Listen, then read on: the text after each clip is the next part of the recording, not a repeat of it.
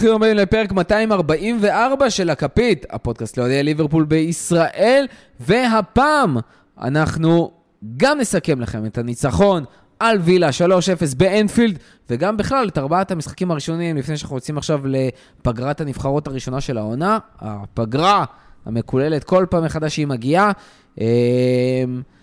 באמת, אני חושב שכאילו, אני שנייה אסכם ואגיד שכיף לפתוח ככה עונה, באמת פנן, ואני חושב שיהיה סך כל פרק מאוד כיפי ויש הרבה על מה לדבר, למרות הביקורות, הרבה דברים חיוביים.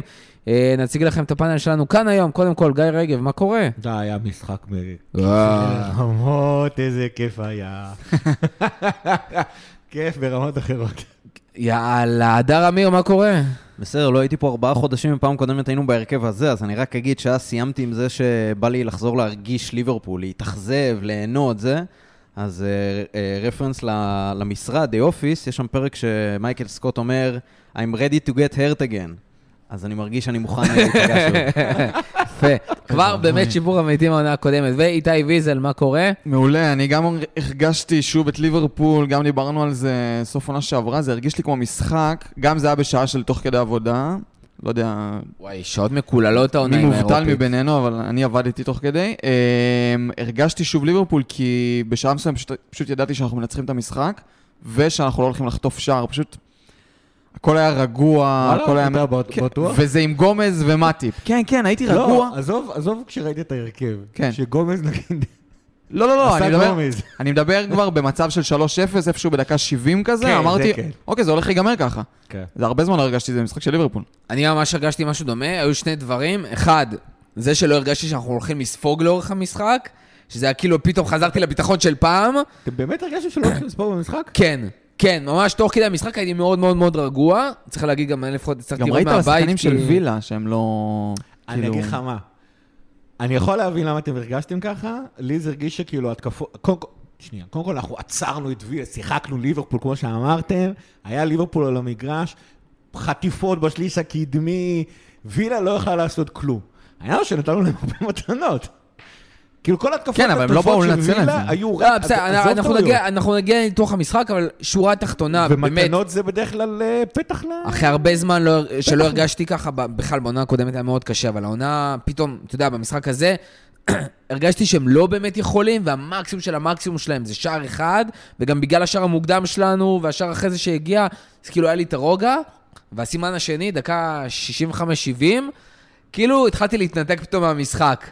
כאילו מבחינתי המשחק נגמר, הקצב ירד, ואנחנו תכף נדבר על אחד הדברים הכי טובים אולי שקרו במשחק הזה, ומתחיל להתגבש, שאנחנו מחזיקים בכדור, רגועים הרבה יותר, יודעים להעביר את המשחק, מה שרצינו מתיאגו בזמנו, ולא היה בכלל בעונה האחרונה, ופתאום הנה זה קורה, אז ליברפול שאנחנו אוהבים כזה, במשחק הזה חזרה לגמרי, במיוחד עם אנפילד, אבל אנחנו ככה נצלול לתוך הדברים, לפני שאנחנו נכנסים לגמרי, אנחנו קודם כל נזכיר לכם, מי שעדיין לא עוקב אחרינו, בטוויטר, בפייסבוק, באינסטגרם, זה הזמן לעקוב, מי שעדיין לא עשה סאבסקרייב לפודקאסט באחת האפליקציות, ויש לנו כל הזמן מאזינים חדשים, אז מי שעדיין לא יצא לו לעשות, תעשו את זה, עוזר לנו המון, וכמובן גם אלבומים במרפסת, מי שעדיין לא מאזין, מי שעדיין לא יצא לו, ממליצים מאוד, גם יצא הפרק נהדר לאחרונה,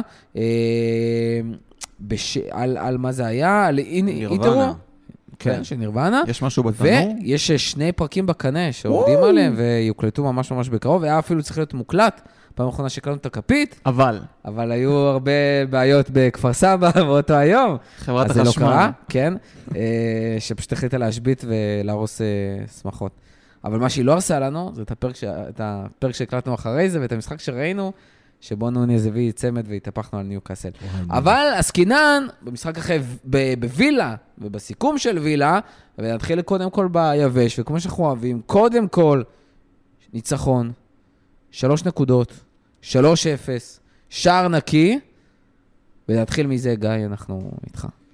תשמע, מבחינתי, המפתח לכל מה שיקרה בליברפול העונה, זה הקישור, כאילו עונה שעברה, זה היה במסגרת איך השלישה הקדמית שלנו תתפתח, תדבק אחת לשנייה וזה, ואני חושב שבמשחק הזה, וזה מה שקלופ אמר, סוף סוף הקישור נראה כמו קישור של ליברפול, היו לזה 2 סיבות, אחד, השחקן היחידי שלא היה בעמדה שלו זה מקה, שנאלץ לשחק קשר אחורי, והסיבה השנייה זה קרטיס ג'ונס, שאומנם לא שחק קשר אחורי, אבל הוא הביא שקט, הוא הביא יציבות, הוא הביא סולידיות, בתוך כל הכאוס הזה שנקרא ליברפול. סולידיות, השם האמצעי של קרטיס ג'ונס, זה סך הכל. כן, אבל זה היה מאוד מאוד חיובי, ואתה יודע מה הסיבה שלישית, זה גם הרכות הלא מוסברת של וילה במשחק אתמול, זאת אומרת שחצי ממנה הייתה בגללנו, אבל חצי ממנה הם פשוט הביאו מהבית, וזה אפשר למקה להתמודד יפה עם התפקיד של הקשר האחורי, הוא לא באמת היה צריך ללכת על גרזן, הוא עשה איזה פעם, בדקה הראשונה של המשחק הוא עשה איזה טאקל ממש ממש נהדר, גם לא הטאקל, הוא העיף שחקן, לקח לו את הכדור וכאלה, הראינו לווילה מי בעל הבית במרכז השדה, וזה פשוט אפשר להמון נצנצים שהיו במשחק אתמול, לתפקד כנדרש, וזה בסופו של דבר מה שהביא את המגרש, זאת אומרת, כולנו מתלהבים, המון המון דברים שקרו במשחק, ואנחנו נדבר על זה, זה היה המפתח, זאת אומרת, זה מה שאפשר את הכל, רק שחקן אחד שלו בעמדה שלו, והשקט שקרטיס ג'ונס הביא למשחק. איתי, איך אתה מסכם את הניצחון? תשמע, לקחנו בעלות על המשחק כאילו מהרגע הראשון. לא משנה מי בא לאנפילד, וילה קבוצה טובה. קודם כל מהדקה השנייה, ששמנו שער ראשון. אמרתי מהרגע הראשון, זהו, התכוונתי מהדקה 2.5 בערך. כן. כן, לזה התכוונתי. לעומת המשחק מול בורנמוט, שפתחנו עם שתי טעויות מזעזעות. תפרו לפרוס קאוזר טומי, אפשר לסיים אותו. קיצור, לא משהו שראינו לאחרונה, לקחנו בעלות על משחק באנפילד ממש מההתחלה, ולא משנה וילה, לא משנה מאיזה קבוצה תגיע, לחטוף 1-0 באנפילד תוך 2.5 דקות זה לא נעים, וכשזה קורה עם גול כזה, ושסובוסליי שם מרים את האצטדיון, זה בכלל מטורף. אני, מה שבעיקר בלט לי זה, אני משער שנגיע לזה בהמשך, כל הריבילד של הקישור הזה, פשוט חוליית קישור שלא ראינו בליברפול, גם כשהיינו מרוצים על חוליית קישור, ורצנו שנים מדהימות עם אנדו, מילנר, ויינלדום בסיס שלהם וזה, לא התרגשת ככה מהחוליה הזאת, זה משהו כאילו, התרגלנו לראות את טרנט ואת רובו משחקים בצורה מדהימה ולהתרגש מהגפים, משהו שאני מתרגש מהחוליית קישור הזאת, ושחקנים שגם עושים הגנה וגם בועטים מחוץ לרחבה, זה אותי כאילו תופס בצורה שאני אומר, אני לא יודע אם המהפך הזה בחוליית קישור בקיץ זה מושלם, וגם דיברנו על זה בפרק האחרון שלי ושלך עם גיא, שאנחנו רוצים שיגיע גרזן 6 שאין לנו את זה ולא הגיע, אבל משהו ברענון של החוליה הזאת עושה לי טוב, בטח אחרי שעזבו שחקנים כמו קייטה ואוקס, כאילו שאתה לא יכול לסמוך עליהם, ועכשיו סובוסליי מסיים כל משחק, אני לא זוכר אם הוא הוחלף בכלל. מוחלף מוחלף אישהו? לדעתי הוא סיים את כל המשחקים. סירק את כל המשחקים, זה מכונה משומנת. והוא גם עובר עמדות תוך כדי. היה לו, פתאום מול ניוקאסל, הוא חזר להיות איזה דאבל סיקס, והוא משחק פתאום 10 ופתאום 8, וכאילו כל תפקיד אפשרי, הוא שחק גם אגף. הוא שחק אגף שמאל במשחק השני לדעתי. קיצור, החוליה הזאת מרגשת אותי, וזו פשוט בשורה מטורפת לפתיחת עונה. אני גם חושב שזה משוואה פשוטה. כאילו, קיבלנו שני קשרים חדשים, שהם שתי רמות מאיך ששיחקו הקשרים הקודמים, ואז אנחנו פשוט נראים שתי רמות יותר, גם ברמה התקפית, גם ברמת הניהול משחק, גם ברמת ההנעת כדור, הקישור פשוט נראה הרבה יותר טוב, כאילו אין מה לעשות. אבל אני חושב שבכלל כל המשחק, דרך אגב, גיא, דיברת על וילה, שהם היו פחות טובים, זה באמת שוב דדי הראו משהו מאוד פשוט.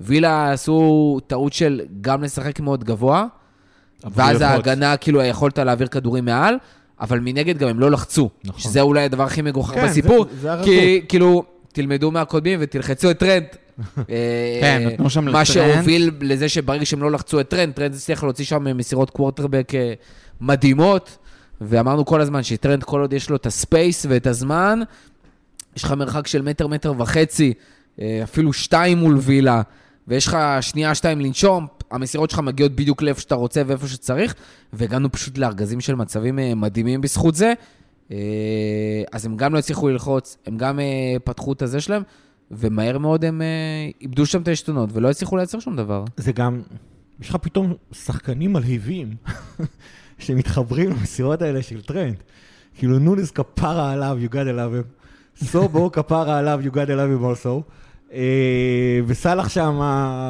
שהוא יודע גם להליב וגם להרקיד באותה מידה, אבל הוא כאילו עושה את הקטעים, המסירה שלו שם לשער השני של נונס, כאילו שלא של נונס, השער העצמי של קש. כן, אבל כאילו המסירה שלו לנונס שם, זה סלח בגאונות שלו, זה כאילו, ודברים קורים, זאת אומרת, דברים קורים, יש לך שני קשרים כמו קרט, יש לך מאחורה, אתה אמרת קווטרבק, זה בדיוק מה שאמרו על Match of the Day על טרנד, שולח כדורים באמת בדיוק של קווטרבק לרסיבר, זה באמת היה יפה לראות. יש לך שם את מקליסטר וקרטיס ג'ונס שיודעים להניע את הכדור קדימה, יש לך את סובו ונונס שמביאים המון המון ברק, המון המון התלהבות, יש לך שם דיאס שמביא אנרגיות עצומות, לא משנה כמה חוסר תכליתיות, אי אפשר... הגנות לא יכולות להתעלם מדי, אז זה לא יעזור כלום, לא משנה כמה אנחנו יודעים באהבה ולא באהבה שאלו רגע שמאל, אבל כאילו, זה לא משנה, אתה לא יכול, ופשוט יש לך המון המון אנרגיות, המון המון דברים קורים, המון המון ברק, המון המון ניצוצות, המון המון התלהבות, וזה מה שקלופ אוהב, זה הרוק אנד רול שלו, וכאילו, וזה גם אתמול גם עבד בקטע שחטף לו המון המון כדורים בהתחלה, אפילו נונס, בשליש הקדמי, זה פשוט... זה כבר, שוב, כל העונה היו לא מעט נקודות שאמרנו, הנה ליברפול מתחברת ואז גילינו שלא, אז עוד פעם, הנה ליברפול מתחברת, משהו מרגיש שהפעם ליברפול מתחברת וזה יישאר, וזה יישאר, זאת אומרת, וזה כאילו, אני חושב שזה אחד הכיף הכי גדול מהמשחק, אולי הרבה יותר מהתוצאה במידה מסוימת. משהו לגבי... אפרופו רוק אנד רול שעלה לי עכשיו לראש, אולי זה מתקשר קצת לאלבומים במרפסת גם, אבל... משהו שהיה מאוד חסר בליברפול בשנה האחרונה, אפשר לומר גם בשנתיים, כאילו גם לפני שנתיים של ליברפול הייתה מאוד טובה, היא הייתה קבוצה, כאילו בסוף זה היה משהו מאוד, מנה וסלח מאוד התחלקו בכמות שערים, ובובי היה שם לאזן, ודיאס פתאום הביאה, כאילו הכל היה מאוד מליב, אבל באמת הקישור פה נראה לי זה הדבר לדבר עליו, אז א', גם שלחנו הרבה פעמים אצלנו בקבוצה בוואטסאפ, שהכל נהיה יותר צעיר. וזה מרגיש שהם הרבה יותר חברים באיזשהו מקום, כאילו, היה כל הזמן איזה ריספקט לאנדו, וריספקט לרובו, שהוא קצת יותר מבוגר, ולמילנר בטח, כאילו, אבל לא היה את האווירת חבר'ה האלה, שכל הזמן, אפשר לראות סתם באינסטגרם וכאלה, זה דבר אחד, והדבר השני שמבחינתי, כאילו, אני חושב שכולם מרגישים את זה גם האוהדים הניטרליים, זה סובוסליי, מכל הסיפור הזה. מקליסטר בא לעשות העבודה ג'יני, במרכאות. לגמרי. והוא עושה את זה מדהים, ואני מעריץ את השחקן ברמה שכאילו, החולצה שלו מוזמנת כבר, באמת, זה רק ללחוץ סנד. אבל סובוסלי הגיע על תקן סופרסטאר לדעתי, וזה לא סתם שכולם מדברים עליו, וזה לא סתם הביתה הזאת, והגול שהוא הביא... זה מה שאני רוצה לשים על הכוכבית. הוא לא הגיע על תקן סופרסטאר, הוא לא מתנהג כמו סופרסטאר, אבל הוא מביא את התוצאה של הסופרסטאר, וזה מושלם. אני מניאק אם מישהו ראה משחקים שלו, בשנה האחרונה יותר מ8 משחקים שלו, בליגת האלופות או בלייפציג או בזה. אנשים לא ראו אותו משחק, ידעו שמקליסטר זכה במונדיאל, אז הכירו אותו כאילו, גם ראו אותו בברייטון, הוא היה באייקס הגדולה הזה, הוא היה שחקן ספסל באייקס הגדולה, כאילו הוא לא שיחק בכלל בתקופה ההיא, ומי עוד הגיע? אנדו, אף אחד לא ראה את אנדו, לא קשור. זה משחק במונדיאל אולי. סובוסליי הגיע בהרבה כסף, באמת, קשר שהגיע ב70 מיליון זה הרבה מאוד כסף, הוא בעל תקן סופרסטאר. כאילו מדברים עכשיו, סלח, מה קורה, זה, כנראה קיץ הבא יעזוב בהרבה כסף. סובוסליי מגיע, לדעתי לפחות, גם איך שהתקשורת באנגליה וזה ממתגת אותו, כפנים של ליברפול באיזשהו מקום. ובצדק, הוא ה... דבריינה שהיינו רוצים, לאו דווקא מבחינת העמדה, אגב. הוא יכול להיות הדבריינה. הוא הברונו, שאני מצטער שאני משווה אליו, ועוד אגור, שכאילו אמור להיות ההנהגה במרכז הקישור, והוא עושה את זה אדיר עד עכשיו, והגול שלו רק מראה את זה. כאילו יש לו... אפשר לדבר על הגול הזה רגע. זה פשוט טכניקה... עם רגל שמאל. היסטרית. זה נראה כאילו זה פוגע בשחקן, זה לא פוגע בשחקן. הייתי צריך לראות את זה בכמה הילוכים חוזרים, כמה פעמים. גם נתן את זה לדשא בנקודה שלנו, זה כזה טכניקה שהוזיל היה עושה. תיאגו, כולם משבו את הגול של תיאגו נגד פורטו, זה היה שלב בתים עוד. פה היה קצת יותר היגיון מבחינת הפיזיקה. פיזיקלית. של תיאגו זה לא הגיוני. הפיזיקה להדיוטות. זה הקטע, זה היה לו ברגל, זה כאילו סתם. הגיע אליו הכדור וזה נראה כאילו הם בחימום שלהם באנפילד, הם סתם נותנים כזה. אז כאילו, נראה, אולי זה יפגע בקורה או משהו. מושלם, כאילו גול חריג. אני באמת רוצה אבל לחזור לחדד מה שאמרתי קודם. אתה אומר שהוא הגיע כסופרסטאר ומדברים, אבל בוא, זה לא התייחסו לסופרסטאר בפרמייר ליג. כאילו, יש שחקנים שמקבלים הרבה יותר בז ממה שהוא קיבל, שמצפים להם הרבה יותר ממה שמצפים מסובוסליי. אני חושב שמחוץ למסגרת של אוהדי ליברפול לא מתלהבים מההגעה שלו לפרמייר ליג ולליברפול כמו שאנחנו מתלהבים, וזה חלק מהיופי. בנוסף לזה שהוא גם לא מתנהג ככה, הוא מתנהג הכי פשוט, הכי down to earth, בלי כל הפוזות, בלי כל השיט, בלי כל הסיפורים, בלי כל הבלגנים. הבן אדם לא מוריד שערות מהרגליים. בדיוק. הכי פשוט שיש, אבל... מה? זה נדיר. זה לא, זה לא אוביס. אגב, גריליש גם כזה, והיה לו את הקטע עם הנעליים והמגני עצם הקצרים. זה מראה לזה משהו של פשטות. אבל תביא גריליש, נקדיש עליו את כל הסיפורים ומסביב והמסיבות וה... אין לך את זה, שדרך אגב זה אחד הדברים היפים תמיד ברכש בליברפול, גם כשהיא מקליסטר, אתה יודע מה, גם עם אנדו וגם עם גרמנט, אין לך סיפורים, אין לך בלגנים, תראה את אוננה ביונייטד, תראה בכלל כמה סיפורים טורפים יש ביונייטד, כאילו, הזיות, הרמות על הרמות, וכמה שיט שהוא הולך בצ'לסי, וכאילו בליברפול, כולם down to earth, כולם, וזה חלק מהעניין שהם מוכנים לבוא לליברפול, כאילו מי הטמבל שבא לגור בסאברס שם בליברפול וזה, ולא בלונדון. אז האנשים האלה, זה אנשים האלה שמתחברים לקבוצה, ולא באים להיות סופרסטארים, ולקבל שחקן שהוא לא כזה באופי שלו, אבל הוא מנהיג, אבל מביא כישרון, אבל מביא פלר, אבל מביא יכולות שלא היה לך, הקרנות שלא ציפית בכלל שהוא ייתן, הביתות מרחוק האלה שפינטסת מההיילט שראית, שלא היה לנו דבר כזה, ועכשיו אפילו יש לך כמה כאלה שיודעים לבעוט מרחוק, אבל אצלו אתה ממש רואה שהוא עושה את זה, והוא גם מפקיע ככה, זה פשוט, אתה אומר, אין כל משחק, הוא יכול לתת משהו, וזו רק ההתחלה. הוא רק בן 22, הלוואי שחקנים, אתה יודע, שיוצאים מהאקדמיה, ואתה אומר עליהם, נו, כבר תפרצו, וזה מה זה? אני לא אומר שהוא קפטן, אבל הוא קפטן מטריאל, הוא לא סתם קפטן מגיל 20 של נבחרת הונגריה, כאילו, יש לו את האופי לזה. וואלה. כן, כן, כן. אני לא יודע, אני יותר מקבל ממנו...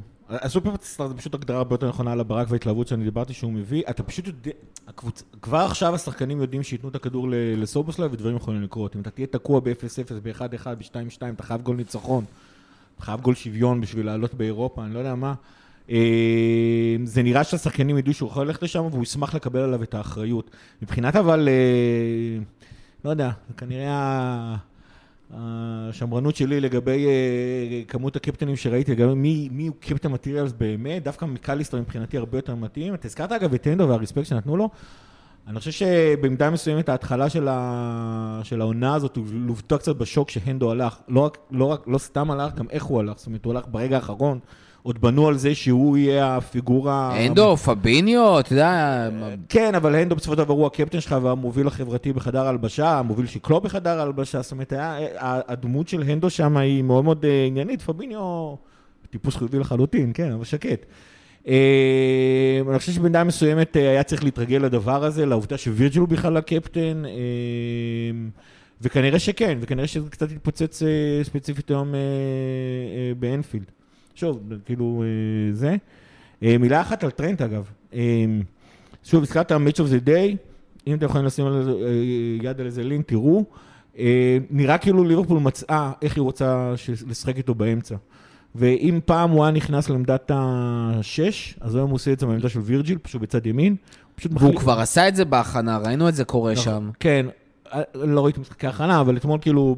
Match of the Day, ממש זה ממש ממש יפה, הוא פשוט עומד בעמדת הבלם, ומשם מנהל את המשחק, זה מאפשר לו קודם כל, שהוא לא יהיה בתוך לחץ, זאת אומרת, עוד פעם, קבוצות טובות, עם חלוצים לוחצים, צריכות לדעת שהחלוץ זה שצריך ללחוץ על טרנד, ולא לאפשר לו את המיקום, אבל זה מאפשר קודם כל כמה דברים, קודם כל זה פחות משבש את העובדה שהוא מחליף מקום, המרחק שהוא צריך לעבור בשביל להיכנס לאמצע הוא קצר יותר, הוא לא צריך ללכת באלכסון קדימה, הוא פשוט מחליף עמדות עם המגן, סליחה, עם הבלם, וזה מאפשר לו יותר שטח, ועם המסירות הארוכות שלו, כאילו, באמת, אתמול לרוח הוא נתן שם מסירה לסלח על 70 מטר, כאילו מדדו, 70 מטר, זה ליטרלי 70 מטר, ברמה מדויקת, הכדור נח, קפץ 3 פעמים על המגרש, בכל פעם מה3 פעמים האלה סלח יכול להשתלט על הכדור אם הוא היה רוצה, הוא עדיף לתת לכדור לנוע באינרציה של עצמו. להמשיך בתנועה, כן. כן.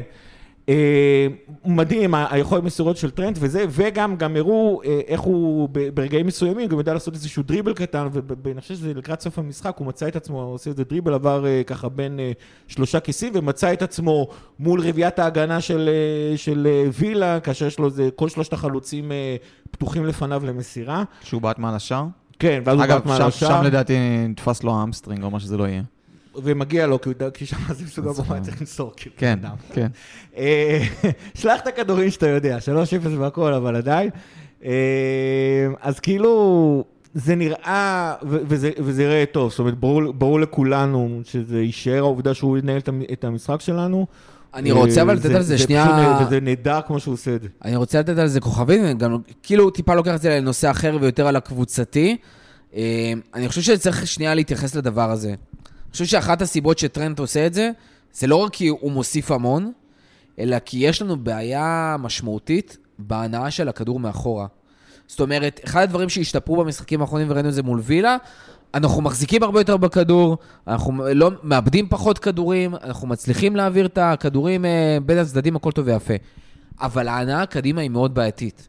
קודם כל ראינו פה, יש לנו את מטיפ וגומז, ששניהם קצת פחות טובים בזה, מטיפ יותר טוב באולי להתקדם עם הכדור, אבל ברגע כל מה שקשור למסירות, ראינו גם, היו איזה כמה התקפי לב קטנים גם אתמול, רובו בעמדה הזאת של הבלם, יש לו עמדה בעיה מאוד קשה, רובו זה שחקן שמניע כדור ביציאה קדימה מדהים, בתנועה בכלל, טרנד גם היה צוחק עליו, שהוא לא יודע למסור כדור טוב מהמקום, הוא יודע רק לעשות את זה כשהכדור בתנועה, כן. בגלל זה גם בקרנות הוא כאילו גם פחות טוב, רובו צריך תנועה. ברגע שהוא משחק במערך החדש הזה, בהנעת כדור כשלושה בלמים, הוא הרבה יותר סטטי, ומאוד קשה להניע לו כדור, אפרופו דיאז, אין לו רגל ימין. קשה לו גם לעשות זה רק עם רגל שמאל בלבד, וכשהוא היה רץ על האגף, היה לו הרבה יותר קל. ואין לנו באמת קשר אחורי פרופר, שמנהל את המשחק כמו שצריך. אז כן, יש את מקליסטר עכשיו שיאנו משחק שם, או קרטיס שיורד, אבל זה לא אותו דבר. ואז טרנט צריך לעשות הרבה עבודה. עכשיו, זה אחלה, אבל זה פתרון בעיניים, וזה גם פותח אותנו הרבה פעמים, במיוחד בעמדת הבלם, קבוצות טובות יותר, שילחצו טוב יותר, ווילה בכלל לא לחצו, בדיוק כמו שבורנמוט לחצו, וקבוצות הטובות יעשו את זה כמו שצריך, אנחנו נהיה פתוחים להרבה מאוד התקפות, שאין לך כמעט איך לעצור אותם, כי הוא בקו הראשון, מול אליסון. זה משהו שצריך לפתור, עם זאת אני רוצה להגיד, ליברפול בקטע הזה של החזקת כדור והנעת כדור משתפר במשחק למשחק, וזה מרגיש כאילו עכשיו, במשחקים הראשונים של העונה, זאת באמת ההכנה של ליברפול לעונה הזאת, ולא מה שעשינו בקדם עונה. ורואים את השיפור, אבל יש הרבה דברים שצריכים לקרות, וזה לא רק בהגנה, אני רוצה להגיד, גם בהתקפה. דיה סיים, דרך אגב, את המשחק הזה, בלי דריבל אחד מוצלח. הוא יצר, נראה לי, אולי מצב אחד, ומשתי ביתות, אחד פגע בשחקן. יש בעיה מאוד קשה לייצר מצבים מהאגפים, גם סלח, המצבים שהוא יצר זה מהמסירות של טרנד בלבד ולא מהחזקת כדור, זה משהו שסיטי מאוד למדו לעשות עם הווינגרים, אבל כחלק מהליבר קלופ 2.0, זה משהו שלא הצליחו להתאים למערך החדש, כי הווינגרים חייבים לייצר מצבים, וזה משהו שאנחנו עדיין לא יודעים לעשות אותו. לגבי טרנד, אני לא חושב שזה פלסטר של קשר אחורי או משהו כזה, אני חושב שאגב לצורך העניין העונה, הקשרים שלנו הולכים להיות הרבה יותר טובים עם מקליסטר וקרטיס ג'ונס, וזה לכאורה אתה לא צריך טענת הכדור שם, אני חושב שהם לא יודע מה קרה בעונה שעברה, צריך לזכור שזה גם הכניסה של טרנט לאמצע התחילה בעונה שעברה, כשפבינו והנדו עוד היו בסביבה, זאת אומרת אני לא חושב שהבעיה של קלופ הייתה בהנאה של הכדור קדימה, כמו הרבה יותר מורצה, רצה לשים את טרנט, באמצע. זה משהו שהמון אוהדים של ליברפול מתחננים עליו המון זמן. אתה ספציפית אתה ואני דווקא לא חשבנו שלא צריך. אני עדיין חושב שלא, ואני גם חושב שהמשחק הזה הוכיח. הוא קודם כל משחק הרבה יותר בלם מאשר קשר, וברגע שיש לו את 2 מטר ספייס הוא יכול לעשות את זה. ברגע שהוא בקישור ויש עליו הרבה יותר לחץ ופחות ספייס ופחות זמן להגיב, קשה לו להוציא משם את המסירות. לא, אני חושב שמה שקלופ מנסה להוציא מטרנט בכניסה לאמצע זה דברים שבתור קשר אחורי מאוד קשה לעשות, כי אתה כאילו אתה מצפה שטרנט עם המרחק מסירות שלו יהיה מסוגל לעשות את זה, אבל אתה מצפה מה שאתה רוצה להוציא מטרנט זה מה שאתה מצפה מהקשר הקדמי שלך. אני חושב שמה, ואני חושב שהעובדה הזאת, אני חושב שיש לו את סובוסליי, שהוא זה שנמצא בעמדת הקשר הקדמי, מאפשר לטרנט ללכת יותר אחורה, אני חושב שזה נורא עוזר לו, אני חושב שמקליסטר נמצא שם מסוגל להניע את הכדור ולא... עם כל הכבוד לפאבינו ואינדו שבעונה שם פשוט לא תפקידו, מאפשר לעשות את הדבר הזה. אני לא יודע מה קרה בעונה שעברה ספציפית, אני יודע שפשוט קלופס בסופו של דבר, כמו שמבחינת הרבה אוהדים יגידו סוף סוף, הוא פשוט החליט שבהתקפה הוא רוצה את טרנט באמצע ולא כווינגר.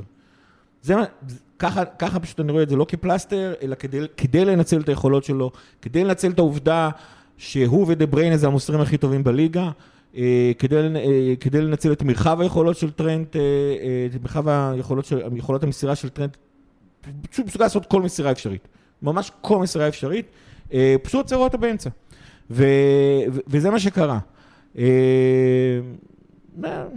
ככה אני רואה את זה, זאת אומרת, אני לא חושב שזה איזשהו פלסטר ואיזה משהו שהיה צריך לתקן, אלא משהו שככה קלופ רואה את הקבוצה החדשה שלו, ואיפה הוא רוצה שטרנט תהיה בקבוצה החדשה שלו. כמה מילים על עמדת הבלמים, שהגענו למשחק הזה עם צמד בלמים שלא קיווינו להגיע איתו למשחק הזה מול וילה בשלב כזה של העונה, אבל וירג'יל עם אדום וקונאטה עם פציעה, ואשכרה גומס ומאטיפ, ויצאנו בלי לספוג שער אחד. תשמע, יצאנו מזה בזול. אני אצטט את קלופ. מהצמד הזה. משחק ראשון אחרי המון המון זמן שהקישור עשה לחץ כנדרש, ולכן זה עזר להגנה, לתפקד הרבה יותר טוב. תשמע, גומז במשחק טוב ביחס לעצמו, אני הייתי אומר. משחק מדהים ביחס לעצמו, משחק סבבה ביחס לבלמים שאנחנו מצפים שישחקו ברמה של ליברפול. מקבל, משחק מדהים ביחס למה שהוא הראה לנו בעונה שעברה בתסוגות שפל מול ריאל וכדומה. הוא כאילו, הוא נתן משחק סוליד, הוא נתן משחק סבבה, כן היה לו את הטעות הקבועה שלו, שכאילו, אמר, זרק, אני לא יודע אם שמעתי, פתחת הפרק שאמרתי, אבל... אם וילה או אם זה קבוצה אחרת באה קצת יותר חדשה מקדימה, כאילו כן, באה יותר חדק מקדימה, גם גומז נתן להם שם את הכדור מאחורה, שהם לא סיימו, לא זוכר מזה, מגין נראה לי באת בסוף מעל השמיים, וגם, אני חושב שגיא ציין את זה, היה איזה הרמה מהצד, שווטקינס ודיאבי כזה התבלבלו ביניהם, לא הבינו מי לוקח את הכדור, אבל כאילו חלוץ אחר, זה היה בעיטה מ5 מטר, שם שם את הגול וגם גומז שם לא הגיע. אז שוב אני אומר, כאילו זה משחק, פשוט ראיתי בכל מיני מקומות שכזה אומרים, משחק מדהים של גומז, למה כל כך קשה לפרגן? זה משחק מדהים ביחס למה שהתרגלנו אליו, קבוצה אחרת מאכילה אותו פה על הטעויות האלה, או על האי הגעה לכדור, בטירוף. אבל שוב, זה שעלינו ליתרון מוקדם, ואנפיד והכל, אני חושב שזה הוציא את וילה מהעניינים לגמרי. גם היו שם שני חילופים שהוציאו להם את האוויר, גם היה להם חילוף מוקדם, אגב. כן, היה חילוף המוקדם בגלל הפציעה שממש עברו משלוש, כאילו, דייגו קרלוס שעד שחזר מהפציעה שלו שהיה שנה בחוץ, במשחק הרביעי כבר הוא נפצע, אחרי שגם... רוד עלה כמחליף במקום מינגס שגמר את העונה, והוא עכשיו עם פציעה... ואז הם פתאום שיחקו עם 2 בלמים, מה שלא עבד להם העונה, עד שהם חזרו ל3 בלמים שכן עבד להם, פתאום אין לך ברירה, ואלו את ביילי, כאילו ממש חילוף התקפי, ופתאום קש עבר להיות יותר אחורי, אז הם חטפו משני הצדדים, כי גם ביילי לא היה מספיק טוב, וגם קש היה לא טוב בהגנה, ואז גם ביילי נפצע, ושם בכלל נסגר כל המשחק, זה גם הדקה 60 ומשהו זה קרה, וזה הרגע בערך שהמשחק הזה נכבה, למרות זה 2 מצבים שהיו אחרי זה, אבל כן, זה מאוד עזר לגומז ומאטיפ לתת, משחק סולידי ושקט. לביטחון שלהם זה מצוין. אנחנו עוד לא יודעים אם ונדייק מורחק, כאילו, דיברו שם על זה שהוא... הם מחכים לפגרה בשביל לתת שלו. קילל דיבר לא יפה. מה זה דיבר לא יפה? הוא פשוט אמר לשופט, אני לא מסכים איתך, אני ספק אם הוא קילל. לא, לא, לא, הוא אמר... לא, כאילו... הוא אמר עוד דברים בה לשופט הרביעי גם לפני שהוא ירד לדעתי. אני מניח שגם שם הוא הביע את מחאתו הזה. זה שאנחנו עוד לא יודעים לכמה זמן הוא מורחק זה ביזיון לדעתי, אני לא מבין למה אנחנו לא יודעים את זה. הוא מורחק ל3 נקודה. לא, לא, לא, רגע. באוטומט הוא מורחק ל1. לא, הוא כרגע מורחק ל1. תיכנס לאתר של הפרמייר ליג, הוא מורחק ל1 כרגע. כן. זה יכול להסתיים ב2, 3, 4. זה עבירה, זה חכה לעבירה. שנייה. אני מזכיר את סיפור מקליסטר, ודיברנו על זה בפוד, שאדום ישיר, יש לו 3 אופציות. אתה יכול להיות מורחק ל1, 2 או 3 משחקים, לפי סוג העבירה שגרמה לאדום הישיר. במקרה שלו, זה משחק אחד, זה לא היה שם איזושהי עבירה מסוכנת או משהו כזה, זה פשוט ברמה הטכנית צריך להיות אדום בגלל שזה כאילו שחקן אחרון. הוא היה שחקן אחרון. כן, זה לא באמת החוק, אבל בסדר. זה אמור להיות שהוא מנע שער ודאי, הזדמנות ודאית לשער, וזה לכאורה על מה שהוא קיבל, בגלל זה משחק אחד, אבל בגלל לכאורה טענות לכללות לשופט, אז יש מצב שהוא קבל עוד, אבל לא הודיעו על זה כלום, ואני לא מבין למה הם מחכים עם זה, חד משמעית. בוא נגיד ככה, אני, כאילו, אתה ראית את זה, כבר במגרש, אתה ראית שהוא הבהיר לשופט שהוא לא מסכים איתו. אני ממש הופתע אם הוא גם קילל, כאילו דיבר גם בשפה לא... לא, אני לא חושב שזה מה שיגרום לזה, מאיך שהשופטים התחילו את העונה. הוא דיבר יותר מדי. זה בטוח. דיבר יותר מדי. עם איך שהשופטים התחילו את העונה, בפסון שלהם ובניסיון שלהם להשתיק את השחקנים והמאמנים, ומוצאים צהובים על הכל, אני לא יודע איך זה ייגמר. חייב להגיד אבל, שהמשחק מול וילה היה שיפוט סבבה לגמרי באופן יחסי. אבל גם לא היו תקריות. עם זאת, ארסנל יונייטד, היו שם מקרים שאתה אומר, אחד לאחד מה שקרה בליברפול בניו קאסל, ופשוט החלטות הפוכות לחלוטין. אתה יודע למה אני מחייך אבל? אתה יודע למה אני מחייך? כי ראינו איך תנח הגיב אתמול השיפוט, זה היה מאוד כיף לשמוע אותה. נכון. זה היה התבחינות. אמירות קשות. שמה, זה היה... לדעתי הוא דווקא הרוויח. וואו, אנטוני היה צריך לקבל שם צהוב 4 פעמים, על אותם דברים שטרנט עשה, וכאילו... סוב, היה את הגול של גרנצ'ו, סליחה שאנחנו חורגים קצת בנושא. היה עבר, בסדר, מתחו קווים, זהו, אמר, לא מדדו את זה מהזווית הנכונה. אתה יודע, אם קלופ היה אומר דבר כזה, מה זה הדבר הזה? לא מדדו מהזווית הנכונה. שיהיו מקציפים. אז כמו שאמרנו, אנחנו גם סיכמנו את המשחק, אבל בואו שנייה נסכם את 4 המשחקים האלה. כן? סיכמנו את המשחק? נונז. שפעם הבאה יפיל את הראש גם באיפה הוא מוסר וגם איך הוא נוגח. שסיכמנו את המשחק, בוא נסכם שנייה את 4 המשחקים, כמו שאמרנו, יוצאים לפגרה, 10 נקודות מ-12, אני חושב שבדיעבד אם אני מסכים על 4 הפיקצ'רס האלה, היינו אומרים 10 נקודות זה מעולה, ביחס למשחקים המקבילים, גם ב4 המשחקים הראשונים, וגם ביחס לפיקצ'רס, אנחנו יותר מעונה שעברה. 5 נקודות לפי מחזורים. כבר אפשר להיות אופטימיים. 2 נקודות לפי משחקים זהים. אגב, 10 מ-12 זה התחלה טובה, כן? ליברפול בעידן הפרמייר ליג, כולה פעמיים. עשתה 12 מ-12, שזה בעונת אליפות אירופה ובעונת האליפות. שעשינו 12 מ-12? כן, אליפות אירופה של קלופ, כן? אליפות עשינו 6 מ-6 דעתי, או 7 מ-7, ואז היה יונייטד. לא, כן, אליפות היה 6 מ-6, עושה באליפות אירופה, זה היה אפילו יותר ארוך, היה גם 8 מ-8 באחד מהם. קודם כל, אני רוצה להגיד, קודם כל פתיחה טובה, צריך להגיד, מעבר לזה אנחנו נראים הרבה יותר טוב ממה שנראינו בפתיחה שלנו שעברה. כמו שפחדנו איך שנראה הקבוצה והתמודדות שלנו נגד צ'לסי, שכאילו, זאת אומרת, איך שהתחילה העונה, אז כאילו, הטקו מול צ'לסי עשה לי מאוד היגיון, כי לא ציפיתי שהקבוצה תהיה מחוברת לשום דבר, עם קישור חדש לגמרי. לגמרי, כן. ואז פתאום בדיעבד אתה אומר, סמק, זה היינו צריכים לצחק גם את המשחק הזה. כי איך צ'לסי נראית, ואיך שליברפול זה, ואני חושב ש... אבל אתה יודע מה היופי? שנה שעברה בורנמות' אמרנו הקיצון, כאילו, ואז התאזנו חזרה, זה היה מקרה קיצון, הפעם צ'לסי זה המקרה קיצון, וזה היופי, שהטקו מול צ'לסי, בברידג' זה ההופעה פחות טובה, זה ההופעה כאילו היוצאת מן הכלל, שגם הייתה המשחק הראשון של העונה, כן, אבל אני חושב שמה שקרה שדברים התחברו נהדר. קודם כל, אני חושב שבעידה מסוימת מה שקרה נגד ניוקאסל, הכניס המון המון, מה שנקרא, ביטחון ומורל חיובי ביותר לקבוצה. פתאום יחזיר את נונז להרכב, בשפיץ כנדרש. אתה יודע, עונה שעברה שאלנו... איך נונז משתלב עם גאקפו, פתאום עכשיו אחרי 2 משחקים, איך גאקפו ישתלב עם נונז, דברים כאלה, וכאילו, עוד פעם, זה קצת מרגיש, משחק אחד ממש ממש טוב, היה נגד וילה, בואו נצלק משחק כזה טוב, אבל אנפילד עשה את שלו, ניוקאסל הראינו המון המון אופי, וניוקאסל יצאו פריירים שלו, שבכלל יצאמו אותנו במצב שאנחנו ב-1-0 דקה 75,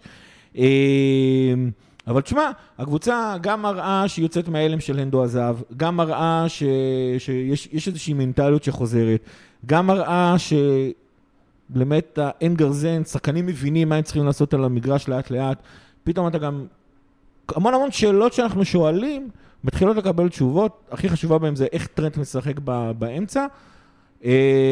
עדיין, השאלה שלי זה מה השלישיית קישור שאנחנו רוצים, ועדיין במידה מסוימת מה השלישייה הקדמית שאנחנו רוצים, אבל במידה מסוימת זה אופציות, זה מאפשר לך לשחק אחרת נגד כל קבוצה, להתאים את עצמך נגד כל קבוצה, וזה טוב, זה טוב, וקלופ אוהב את הדברים האלה. אני אוסיף, אני חושב שהסימן שלה הגדול להמשך, עם כל מה שדיברנו, זה באמת החוליית הגנה, כי אני חושב שאפשר להיות הרבה יותר אופטימי עם הקישור, השיפור עם הלחץ, וזה עוזר מאוד. אני חושב שבהתקפה יש פשוט כל כך הרבה אופציות, ואפשר לשחק עם זה, גם בקישור, גם בהתקפה. עם ההגנה, אני חושב שאין איזה הרבה אופציות טובות, ואחד הדברים שהכי חשובים שם, זה עקביות ולשחק ביחד. מאוד קריטי שקונטה יחזור מהפציעה ויוכל למשחק לאורך זמן. מאוד חשוב שווירג'יל יתאפס על עצמו, וברגע שיהיה לנו, איך קוראים לזה? אתה באמת, עקביות הזאת בהגנה, והיציבות הזאת בהגנה, אני חושב שנוכל להיות גם עוד יותר אופטימיים לעונה הזאת, ונוכל להצליח לצבור הרבה מאוד נקודות לאורך זמן, שלא לדבר על זה של ליגה אירופית, אפשר לעשות, אנחנו תכף נגיע לזה, אבל אחלה רוטציות, ולתת לשחקנים אחרים לשחק, שחקנים שמקבלים פחות דקות, לקבל יותר דקות, ולהיכנס לעניינים,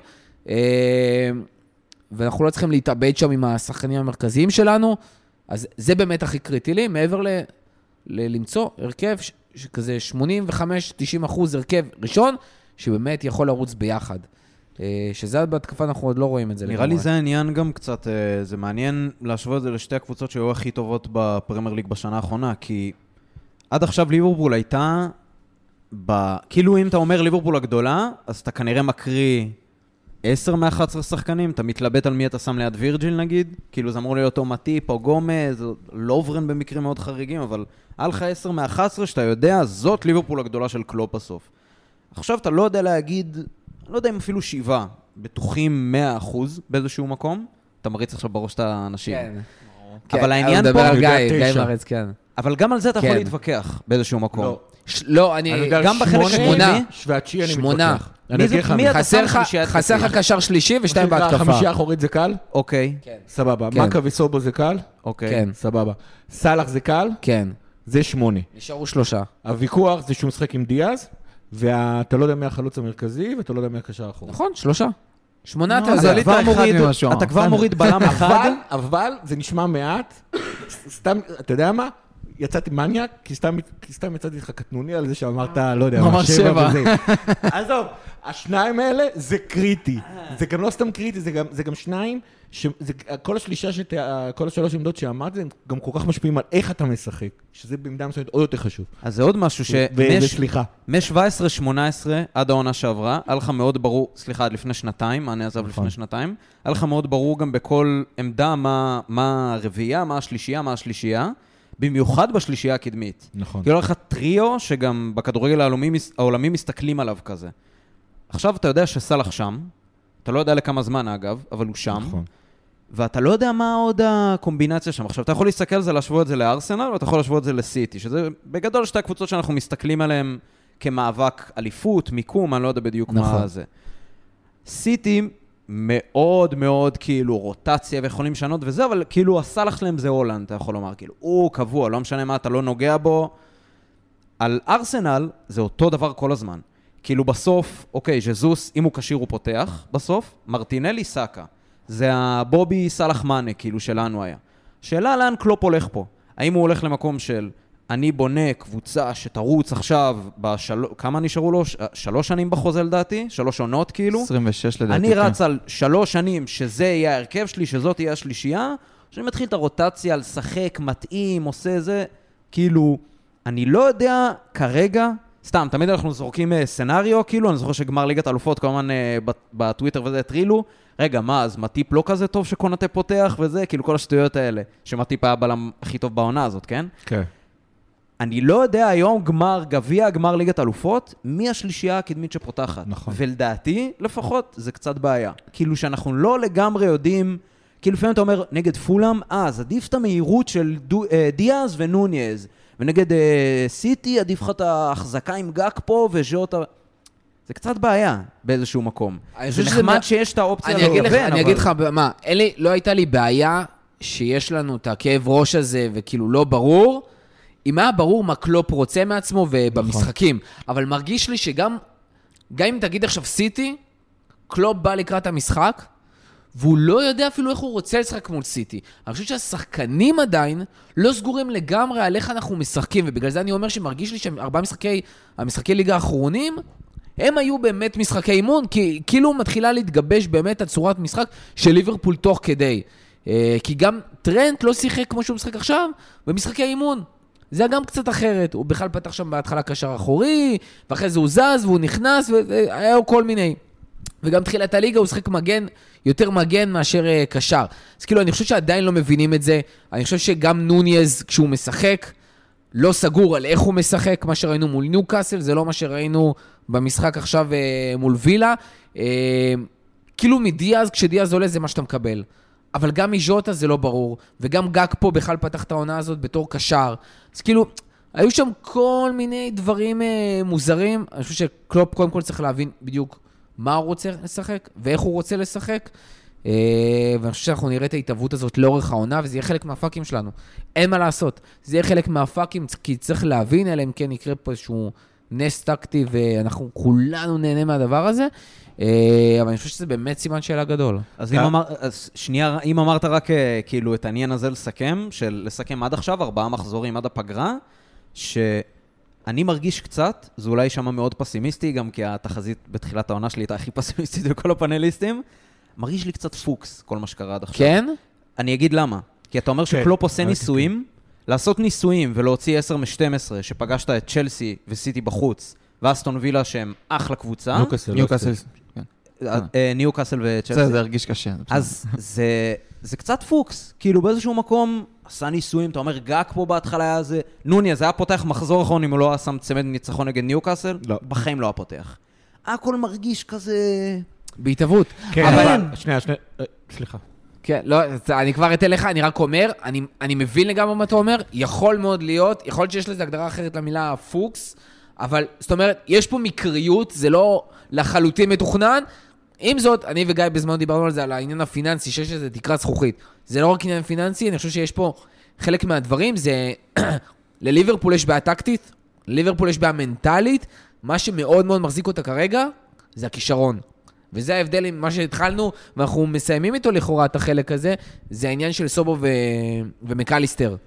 יש יותר כישרון כרגע בקבוצה, יש יותר ניצול כישרון של טרנט, יש ניצול כישרון של סלח לדברים הספציפיים, וגם במקרה של ניוקאסל, יש שם ניצול כישרון. מעבר לזה, אני חושב שיש קצת יותר חוסן מנטלי, גם בזכות הכישרון הזה בקישור פתאום שמאוד עוזר גם להגנה וגם להתקפה, וגם עוד פעם מה שקרה מול ניוקאסל, וגם ההתמודדות שלנו עם האדום, עוד לפני זה עם האדום של מקליסטר שגם הצלחנו שם וניצחנו בסוף את המשחק והכל, שחלק מזה זה באמת העניין הזה.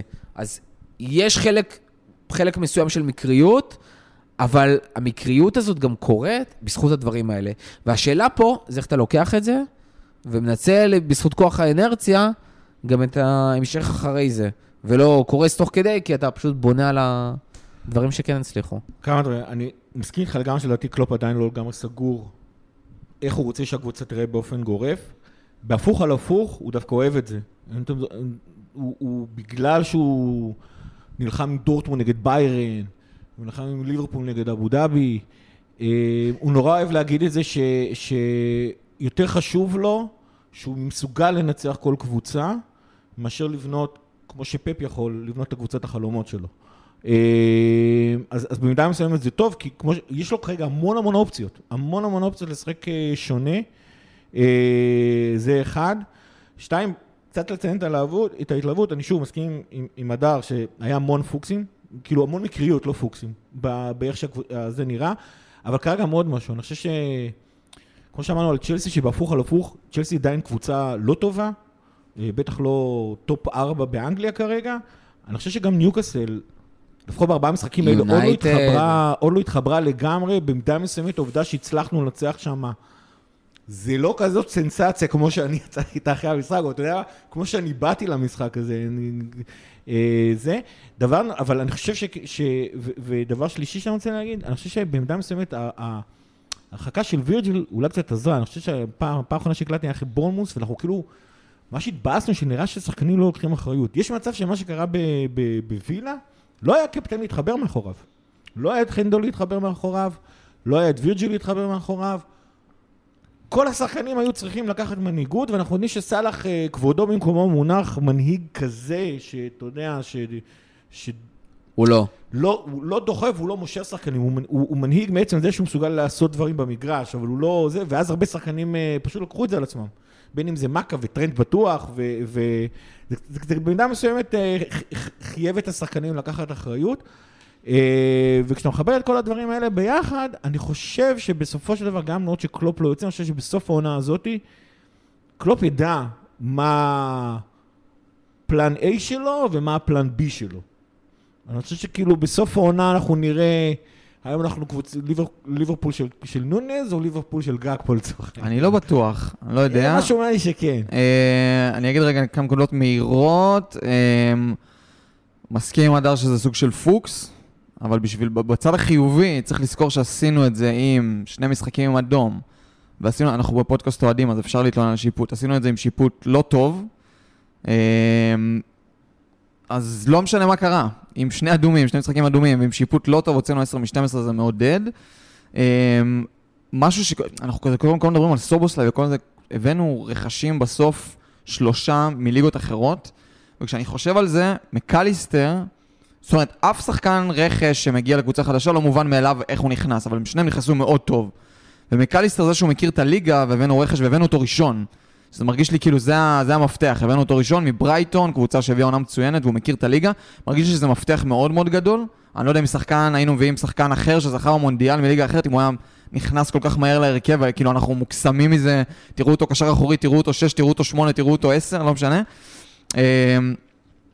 ואני, לא אמרנו כלום על סלח, קצת אמרנו על סלח שהוא לא עושה את מה שהוא עשה שוב, מה שהוא עשה פעם, אבל הוא גם, יש איזה סוג של, לא יודע אם סלח החדש, אבל כן יש איזה מגמה של, בדיוק יצאה הסטטיסטיקה הזאת שהוא 10 משחקים ברצף מעורב בליגה, והוא הראשון שעושה את זה מאז שהוא עשה את זה בעצמו, תמיד הסטטיסטיקה עם סלח זה כזה, סלח סין, סלח, אף אחד אחר חוץ מסלח. קיצור, 10 משחקים, והוא עשה את זה, כאילו זה מתחבר לעונה שעברה, הוא עשה כזה גול, גול, גול, ואז 3 בישולים, בישול, בישול, בישול, בישול, והעונה, שער, בישול, שער, בישול. אז אולי גיא יגיד שהוא לא שווה בפנטזי, 12.5, אבל הבן אדם, בסדר, הבן אדם מביא כל משחק, טוב, לא טוב, הוא מביא החזר, וגם אתמול הוא יכל לסיים יותר. דרך אגב, זה מתחבר לעוד משהו שכאילו לא צריך אחד כמובן מאליו, ליברפול ב-15 משחקים האחרונים, אם אתה מצמיד את העונה שעברה לעונה הזאת, עם הרקורד הכי טוב בליגה. 10 ניצחונות 5 תיקו? אם אני לא טועה. משהו כזה.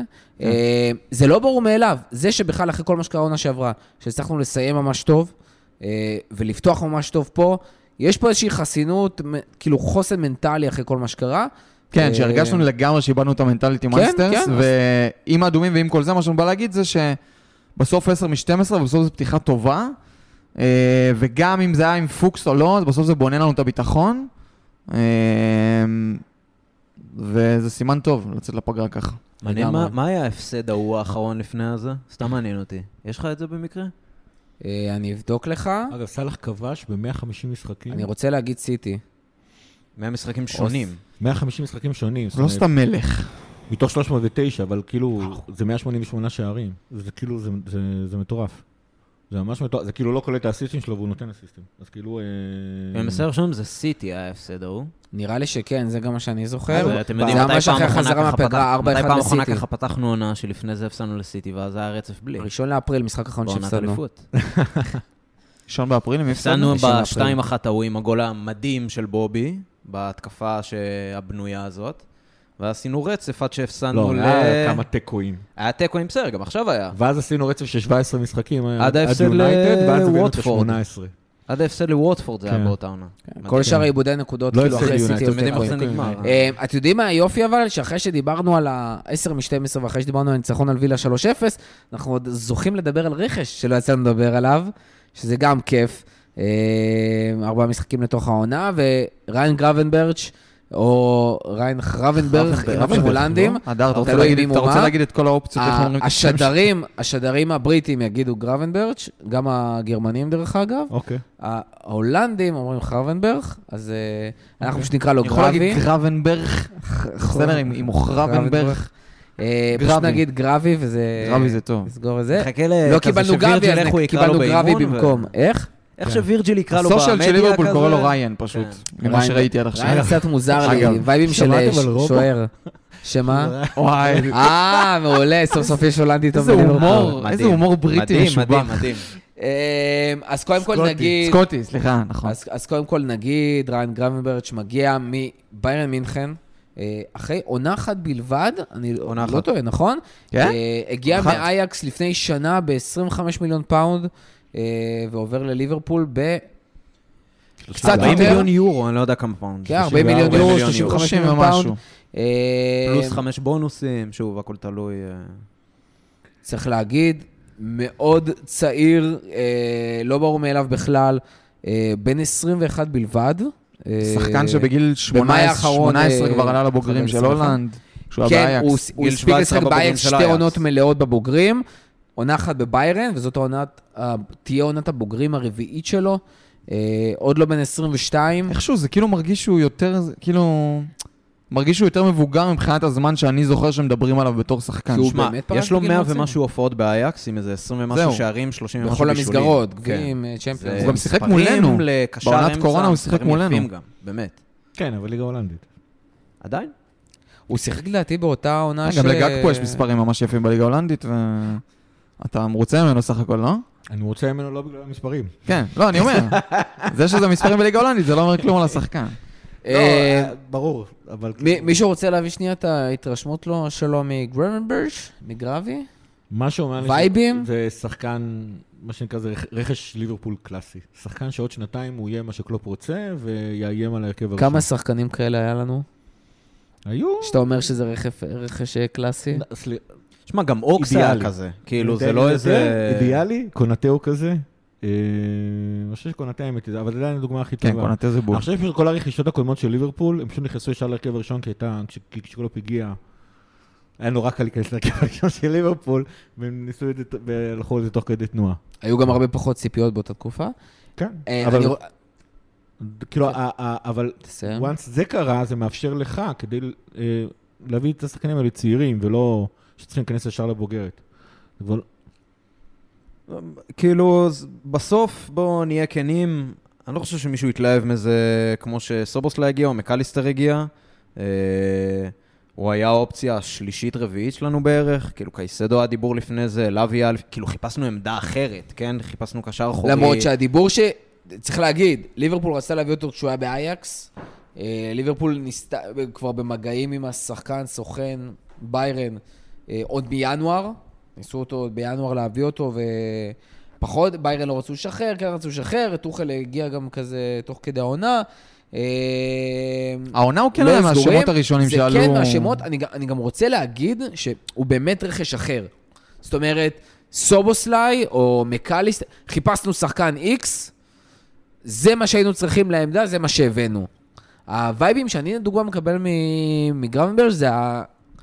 הוא מסוג השחקנים שהם כאילו באיזה highlight ככישרון, שיום אחד הם יכולים להתפוצץ. כאילו ברמת כמו שליברפול חיפשה את ה... כאילו הסתכלה על בלינגאם, או הסתכלה בזמנו על סנצ'ו וכל מיני כאלה. זאת אומרת, יש פה שחקן צעיר, מהנתונים הבסיסיים שלו, כאילו ברמת הפוטנציאל, הוא יכול להתפוצץ, אנחנו מעדיפים שהוא יגיע אלינו, ושהיכולת שהיא תתפוצץ תהיה אצלנו. ובמחיר הסבבה אנחנו לגמרי נקפוץ על המציאה, ואני חושב שהם יסתכלו על מישהו כזה ואומרים, וואי, ב-35 מיליון פאונד, זה שחקן שאני מוכן להביא אותו, אני מוכן לשים אותו בספסל, לא דחוף לי לזרוק אותו להרכב, ואני מוכן לתת לו, כמו שגם אומרת, חצי שנה, שנה, שנתיים, להתפתח אצלי עד שהוא יתפוצץ, כי זה שחקן שאני רוצה להחזיק אצלי, כמו שהסתכלו על צ'ומני גם, וכמו שהסתכלו על קמבינגה, וכאילו גם בכלל מרגיש לי שליברפול מאוד מנסה לעשות ריאל בתקציבים נמוכים יותר. זאת אומרת, יש שלוש רמות. יש את הרמה הגבוהה שזה ריאל, כל כישרון על שקיים, יכולים לשים עליו סכומים מאוד מאוד גבוהים כדי להביא אותו, כולל שכר. זה עובד להם. יש את ברייטון, שמחפשים את הג'יימס, אבל שלא כולם רואים. ויש את ליברפול שמנסה למצוא משהו באמצע. ג'יימס שרואים, לא כאלה שמוכנים להתאבד עליהם בכל מחיר, ואם אפשר לתפוס אותם באמצע, אז להביא כזה. סטייל קונטה, ומה שחשבו כאילו עם בלינגאם, עד שבאמת כולם דיברו על בלינגאם, והסיפור הזה עכשיו של גרבנברט, שהם עוד רצו להביא אותו מהתקופה באייקס, שהם מרגישים שזה לא בהכרח השחקן המושלם לליברפול, כמו משהו שלא רוצים לוותר עליו. טוב שיבואו לחלוטין הבלינגאם. דעתי, זאת אומרת, על אותה משבצת, גם בלינגאם לדעתי, זאת אומרת, מן הסתם לבלינגאם, היכולת שלו להיכנס לקו הראשון הייתה יותר גבוהה, אבל זה הכוונה, זה השמונה של קלופ רוצה לחמש, שבע, 10 שנים הבאות. איתי, מה הווייבים שלך? האמת היא שאני לא חושב שראיתי אותו מספיק, כן ראיתי קצת סרטונים שלו, הוא גם דיבר על עצמו, קראתי איזה רעיון של, ברח לי השם של העיתונאי הגרמני הזה, שגם בטוויטר. פלק? פלוריאן או פלק, אחד מהשניים. או זה או, ממש קראתי רעיון שהוא נתן לאיזה עמוד אוהדים של ליברפול. הוא מדבר עליו יותר בקטע התקפי, פחות בקטע הגנתי, שגם דיברנו על... כי צריך להגיד, השחקן הזה הוא הרבה יותר attack oriented מאשר הגנה. כן, שזה כאילו קצת מצחיק, כי כאילו הצענו הצעות על לויה ועל קייסדו. הוא לא קשור ללויה וקייסדו. אני אומר, אז הוא קשר בין הרכישה הזאת ללויה וקייסדו. בדיוק, אז כאילו הגענו משבועיים לסיום החלון להציע על קשרים אחוריים פרופר, להביא קשר שהוא... יש לו אחלה ביתה לשער. אני אגיד גם יותר מזה, יש מצב שאם קייסדו ואו לויה היו מגיעים, עדיין היית רואה את חמד בך מגיע. היית יכול גם להביא אותו כי הוא under 21, אז בכלל זה מסתדר מה שאתה אומר. קיצור, הרבה יותר התקפי ממה שסימנו שבועיים קודם בחלון העברות. אני פשוט מסכים עם אורחו שזה סוג של שחקן כזה שלא רצינו לפספס, כמו שהרגשנו שלוצ'ו כזה בורח לקבוצה אחרת, או שגק פה יכול להיות הולך ליונייטד. אז זה סוג רכש כזה, וזה פשוט מוסיף לנו לעומק. זה כנראה שחקן שיראה הרבה הרבה הרבה דקות באירופית, בדיוק עם הצמד בלמים שעכשיו פתח, גומז ומטיפ, אני חושב שיכולים לעלות הרכב שני. עם אליות, עם בייצטיש. הרכב שני, בדיוק זה לקראת, תכף נדבר על האירופית, הולך להיות כאילו הרכב שני, דעתי מאוד חזק, שיכול להיות באירופית, יש לך עומק, טפו, כולם קשירים והם לא קייטה למיניהם, הרכב מאוד מאוד חזק. אין לי משהו רע להגיד עליו, הוא באמת יכול, כמו שגם אומר, עוד שנה, שנתיים, להיות שחקן מצוין. איך אתם מסכמים את חלון העברות, אפרופו כשחקן האחרון שהגיע, עוד פעם רביעייה, מקליסטר סובוסלי אנדו וגרבנברץ'? מבחינתי הוא התחיל מושלם, עם מקה וסובו, והוא הסתיים, כל מה שקרה מאז, פשוט קטסטרופה, באמת קטסטרופה, כישלון היום ונורא, ואני רוצה להרחיב, כי זה... יושב עליך, גיא. קודם כל סובו ומקה זה רכישות בול, באמת, סטייל, וירג'יל ואליסון, ועוד בכלום כסף. כשאתה חושב מה זה, הסובו זה בכלל... שניהם בפחות מ-100. שאתה אומר שהוא כאילו 22, נשאל להרכב הראשון, משהו מפציץ שם וזה, מקה לחלוטין, רכש ברמת היינו צריכים... תשמע, אני עד עכשיו לא מבין איך הבאנו את מקליסטר בסכום הזה, והרגשתי גם שאף אחד לא רב איתנו עליו. לא רב איתנו, וגם זה, אני אגיד לך מה, זה כמו שבתכלס לא היה שום סיכוי שקסייד יגיע לליברפול, כי העברות כאלה לא נסגרות בשבוע, אלא אם אתה ריאל מדריד. לא, אלא אם כן, אתה צ'לסי שמוכן לשלם משחק הרבה יותר גבוה. צ'לסי כנראה דיברה עם קייסדו חודשים, עם קייסדו עצמו, עם הסוכן שלו וזה, ופתאום באה ליברפול ואומרת לעזוב אתכם משתויות בו אלינו, זה לא עובד הדברים האלה. שוב פעם, אלא אם אתה ריאל מדריד. ואני חושב שמה שקרה, אבל עם קייסדו ולויה, לא מפריע לי שהם לא הצליחו להגיע, כמו שני דברים. אני אתחיל דווקא ממה שהכי התריד אותי, וזה הפאניקה המוטרפת שקרתה שמה. עכשיו, שלא יהיה ספק, ליברפול אין לה גרזן כרגע בסגל, יותר מזה, היא לא פתרה את זה עם אנדו, וברכש הבא, לא יודע אם ינואר, אבל בטח לעונה הבאה, אני ארצה לראות גרזן מגיע לליברפול. גרזן בפורמטים של ליברפול אוהבת, זאת אומרת, או שהבאתי שחקן מוכן להרכב הראשון, או שהבאתי זה.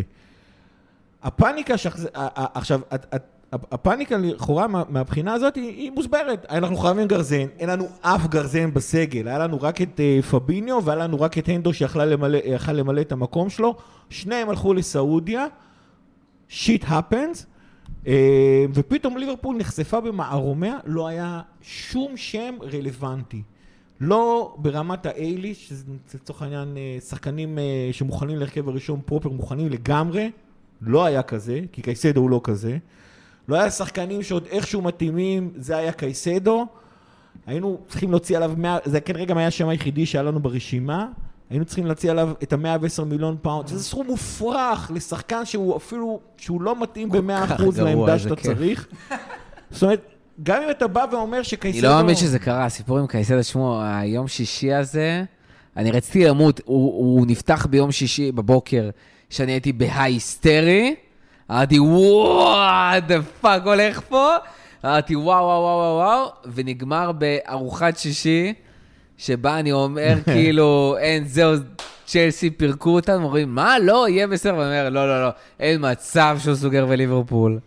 כאילו, הסכום על קייסדו, ה-110 מיליון על קייסדו, עוד איך שהוא היה נשמע, יכול היה להיות הגיוני, אבל אתה היית צריך גרזן, תשים את ה-110 מיליון פאונד האלה על גרזן, זה לא היה רלוונטי, לא היה לך שום שחקן צעיר, השם היחידי היה לויה, שבצדק ליברפול לא הייתה מוכנה שלהם ב-50, ואז כשהיא נכנסה לפאניקה כבר הייתה מוכנה שלהם ב-60, כאילו קטסטרופה של פאניקה וזה, ולמזלנו, הטמטום של צ'לסי היה יותר גדול מהפאניקה של ליברפול נכנסה אליה, והיא פשוט שילמה את הסכומים שהסוכנים האידיוטים שלהם הסכימו, רצו לקבל, זאת אומרת,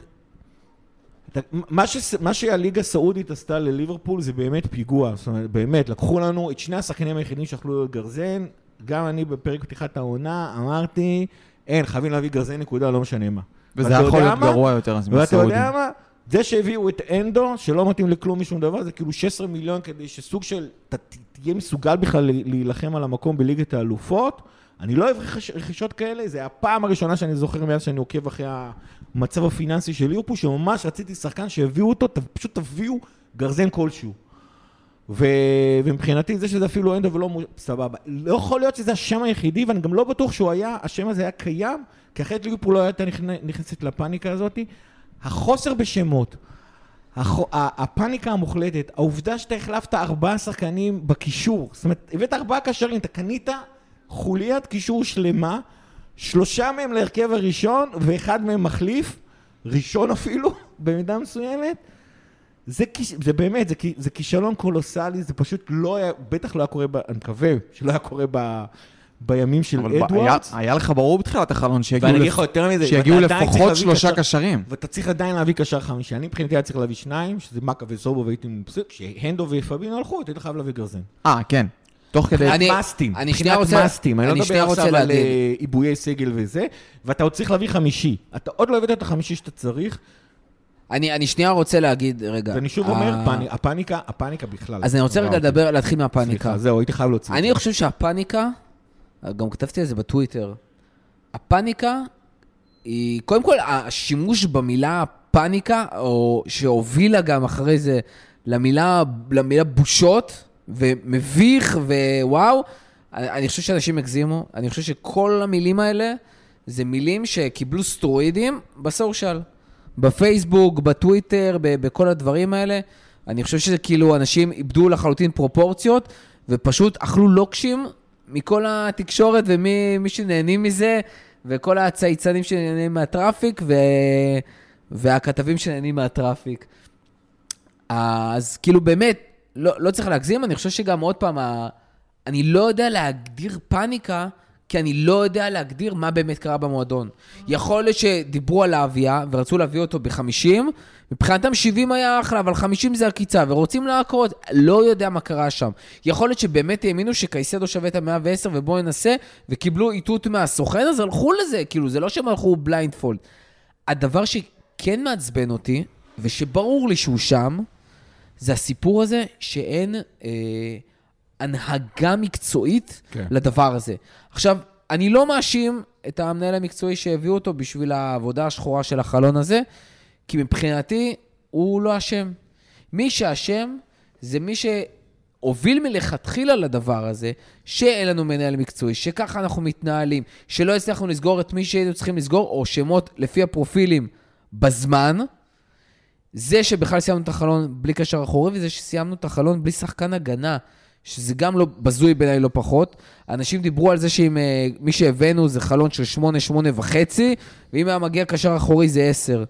בעיניי, אם היינו סוגרים קשר אחורי, במקום אנדו וגרבנברץ', גם אם במקום אנדו בלבד, זה היה מבחינתי 8, וזה, או 8.5, וזה היה יכול להיות 10 בלבד, רק אם באמת היה מגיע עוד שחקן הגנה. וזה שסגרנו 4, מבחינתי זה היה בדיוק צריך להיות הסיפור. 2 שהבאנו בהתחלה, קשר אחורי ומגן בלם, ושם באמת היינו מביאים מאוזן. אבל אני חושב שעוד פעם, אפרופו המנהיגות, זה שגרבנברץ' שהגיע, כי ראו לנכון להביא את השחקן בלי קשר לתוכנית ברורה, זה רק מראה שלא באמת הייתה תוכנית ברורה ומשימתיות לסיפור הזה של הרכש בקיץ. ויותר מזה, שנייה אני אגיד על זה משהו, ודיברנו על זה בכל מיני הזדמנויות, אני חושב שליברפול ממשיכה, וזה אני חושב השורה התחתונה למסר, לא הפניקות ולא שטויות. ליברפול, עם כל הכבוד והכל, לא יודע מה מספרים לעצמם, שורה התחתונה לא רצים לשום אליפות. הם לא רצים לשום תואר העונה, כמו שהם אף פעם לא באמת עשו רכש לשום תואר בשום עונה. המועדון עובד ברמת הסטנביליות. כמו שגיא אתה אוהב להגיד, מביאים לא סתם שחקנים בני 22-25, כי זה סטנבילי. ומביאים שחקנים עד מחיר מסוים, כי זה סטנבילי, כי ככה אפשר להמשיך להביא רכש, ככה אפשר להמשיך להתקיים לאורך זמן, ולא להתרסק בשום צורה, כי לא מוכנים לקחת סיכונים גבוהים, בשביל תארים. וזה כל הסיפור. זה לא דור די על תארים, אני חושב שזה חלק מהעניין, וזה השורה התחתונה בסוף לאוהד. יש אוהדים שיקבלו את זה, ויש אוהדים שלא מוכנים לקבל את זה, ואני מבין שכל הצדדים. אבל זה אולי השורה התחתונה שיוצאת מהסיפור הזה.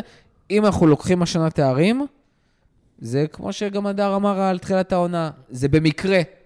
הסתדרו הדברים, התיישרו הכוכבים. זה לא... כי כיוונו על זה מלכתחילה. לא, בואו, אגב, אני חושב שחבנבך הוא כן חלק מתוכנית, פשוט באמת מה שקלופ רוצה משמוע, זאת אומרת, עוד פעם, זה לא הצלחנו להביא את בלינגהאם, חיפשנו בסוף את השם שמתאים לנו, זה מה שיצא. יש מצב שהוא לא היה מגיע עונה, שוב, הוא לא קשור לקייסדו ולוויה מבחינה מקצועית, יש מצב שמבחינת כסף, אם היינו מבזבזים את הכסף הזה על קייסדו ולוויה, אז לא היינו סוגלים להביא אותו. אגב, משהו אחד על בלם, לדעתי פשוט, אני חושב שמה שקרה זה שאחרי שמילאנו את הקשרים שהיינו חייבים להביא העונה, ובאמת ספציפית העונה לא היה שאלה בכלל שחייבים להביא קשרים, אז אנחנו כועדים שמכירים את הסגל של ליברפול, מסתכלים עכשיו, אז אחרי שהעונה שעברה, החלפנו את ההתקפה, והעונה הזאת סידרנו את הקישור, אז הדבר הבא זה הבלם, ולכן זה מדגדג לנו למה לא... לא, אתה מגזים גיא. יש פה אישו מאוד ברור, שבמערך החדש רובו לא קשור לחיים האלה. אני מבין מרחון את העמדה שלך, אני מסתכל על זה אחרת. הוא לא ילד. אגב, כמו שעונה שעברה, לא הייתי, אני אישית, ואמרתי זה מספיק פעמים בפוד, לא הייתי לחוץ. ולהביא קשרים, כמו ש... כי וואלה, שלישיית קישור של הנדו פביניו וטיאגו, דגדגה לכולנו וגרמה לנו מחשבי חלומות טובים בלילה. אני חושב שבאמת פציעות הזאת, כי ניחן כמות הפציעות שהיה בעונה שעברה, איך לזה תמיד חייב להיות פול על אותה חוליה. גוונו, מי נפצע? למה דווקא ספציפית גם פביניו החליט באותה עונה לסיים את הקריירה המקצועית שלו באירופה? לדעתי פשוט באמת כרגע אנחנו כאילו מסתכלים, יש לנו לך את וירג'י, יש לך את קונטי, יש לך את מטיב וגומז מחליפים, לדעתי זה אחלה דבר לרוץ איתו קדימה, זה כן אבל הנקודה הבאה והראשונה שאנחנו צריכים למלא. אבל זה מה שמראה לי שליברפול לא לומדת, כי כבר שתי עונות ברצף שיש ברור ומתפוצץ לליברפול בפנים, העניין שלא מתכונן מראש. עונה הבאה, מטיב מסיים חוזה, בקיץ הבא מטיב מסיים חוזה, ברור שהוא לא נשאר בליברפול. ברור שלמערך החדש הזה, רובו מאוד בעייתי, וצימיקה זה לא הפתרון. וואלה, תביא עכשיו בקיץ הזה, תהיה חכם יותר, ותביא פתרון מראש, שלא תיתקע עוד פעם. אבל היה לך... והיה לך פול של שחקנים שיכול להגיע, ולא ניסו את זה. אבל היה לך בעיה מאוד... ואין לך בעיה ממרגל סמאל. היה לך בעיה מאוד מאוד קריטית שהיא תחל לפתור העונה, ואז עוד פעם, לך תדע...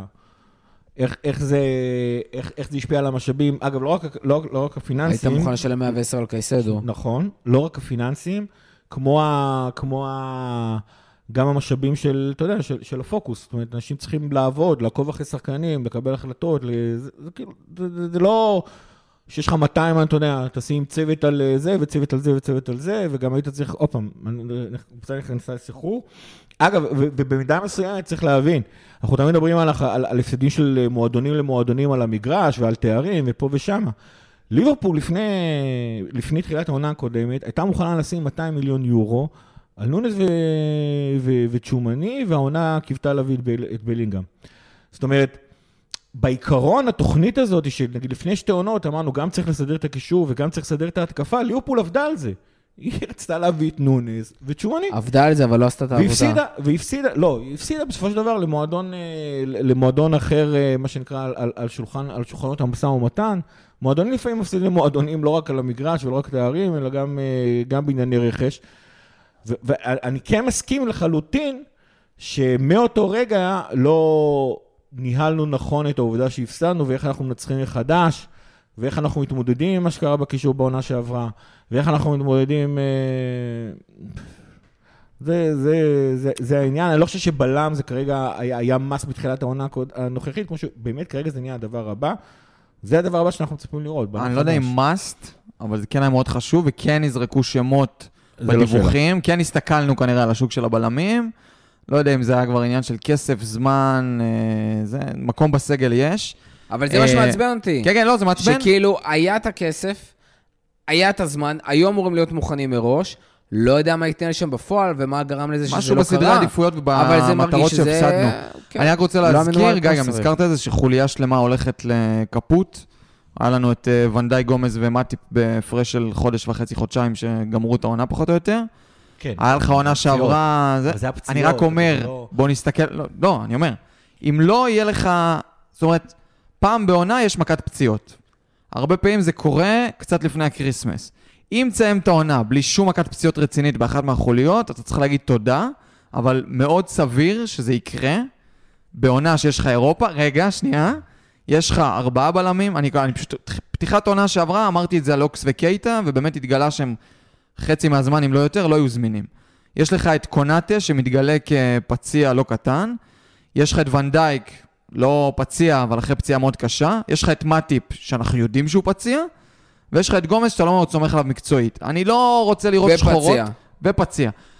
לא רוצה לראות שחורות, אני רק אומר שהנה אנחנו במשחק הרביעי כבר פותחים עם גומס ומטיפ, וזה בגלל אדום, כרטיסון בסדר, אבל אני אומר, לא מאוד לא סביר, שאיפשהו לקראת הקריסמס, אתה שוב עם מטיפ פצוע לחודשיים, קונאטה פצוע לחודש.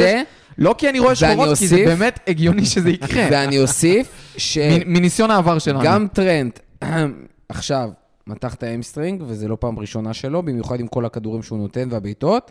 רובו, עונה שעברה, איבד גם מהכושר שלו, וגם מהיכולת שלו להישאר קשיר לאורך זמן, והוא היה אחד השחקנים הכי קשירים שלנו, אבל היו לו פתאום פציעה פה, פציעה שם וכזה. אפילו צימיקס הצליח שנה שעברה להיפצע באימונים, אז... ולטרנטן מחליף. כל החוליה הגנתית, כולה, נוטה לפציעות, ומעבר לרמה המקצועית שחסר שחקנים מתאימים וזה. קואנסה נכנס לך, בן כמה הוא 18? קואנסה נכנס לך כבר במחזור 4, חמוד והכל, נתן אחלה דקות אתמול. אחלה דקות, שני משחקים ברצף. אבל הנה, מחזור 4 הוא כבר נכנס לך ל... היה מפתח חשוב בחזרה על ניוקאסל. הוא היה גם מפתח חשוב במונדיאליטו, או איך שזה לא נקרא, של אנגליה, היה שם אחלה שחקן מרכזי. אבל זה הבלם החמישי שלך כרגע? או שאני טועה? כן. קואנסה. לא יודע. לא יודע, אני רק אומר, אם זה יקרה עוד חודשיים, תגיד, ויזן, אמרת לי. זה הבעיה עם השחקנים האלה. כאמור, 4 משחקים יוצאים לפגרה, ולאחר מכן קוראים 2 דברים, אחד ממה יותר מעניין, ונתחיל איתו, ליגה אירופית, הדר הכין לנו כמה פיקנטריות, אבל בשורה התחתונה, 3 קבוצות נוחות, לסקה האוסטרית, טולוז הצרפתית ואוניון הבלגית, שכל אחד עם הסיפור המעניין שלה, בעיקר אוניון שלפני שנתיים עלתה ליגה, לליגה הראשונה, ושני עונות רצוף נתנה במקום שני, אותם בעלים של ברייטון, ובאמת אחלה כדורגל, אנליסטים שם ברמה מאוד גבוהה, והרבה מאוד קומבינות מאחורי הקלעים, אבל קבוצות מאוד מאוד נוחות שאנחנו לא צריכים לשבור עליהם...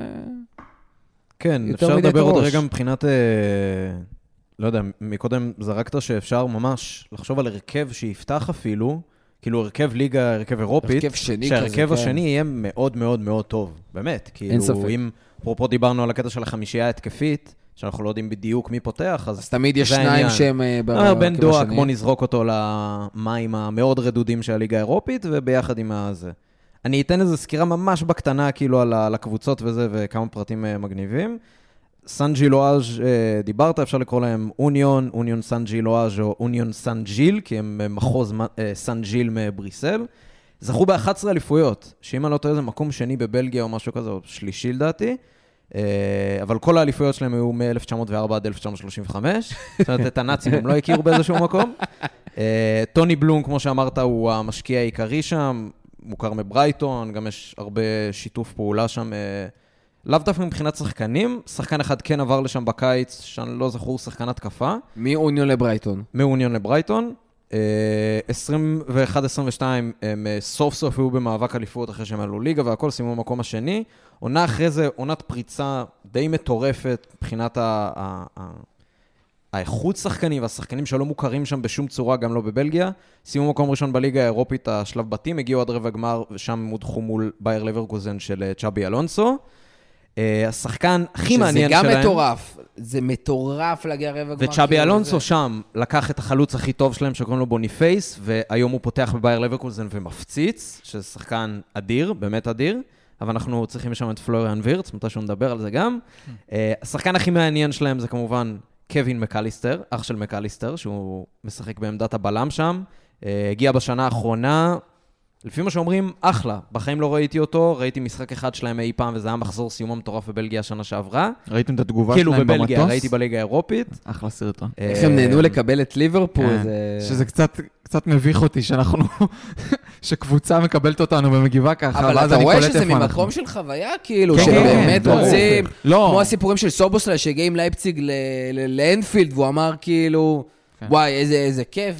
טרפון, אני מדבר על זה מבחינת... זה פשוט רק מזכיר לי שאנחנו בליגה האירופית ויש אשכרה קבוצות שמתלהבות לקבל אותנו, אז קצת... היחסי כוחות פה, כאילו בסוף, זה מאוד ברור שליברפול כנראה תסיים ראשונה, אבל הקרב על המקום שני הוא מאוד מאוד מאוד כאילו פתוח.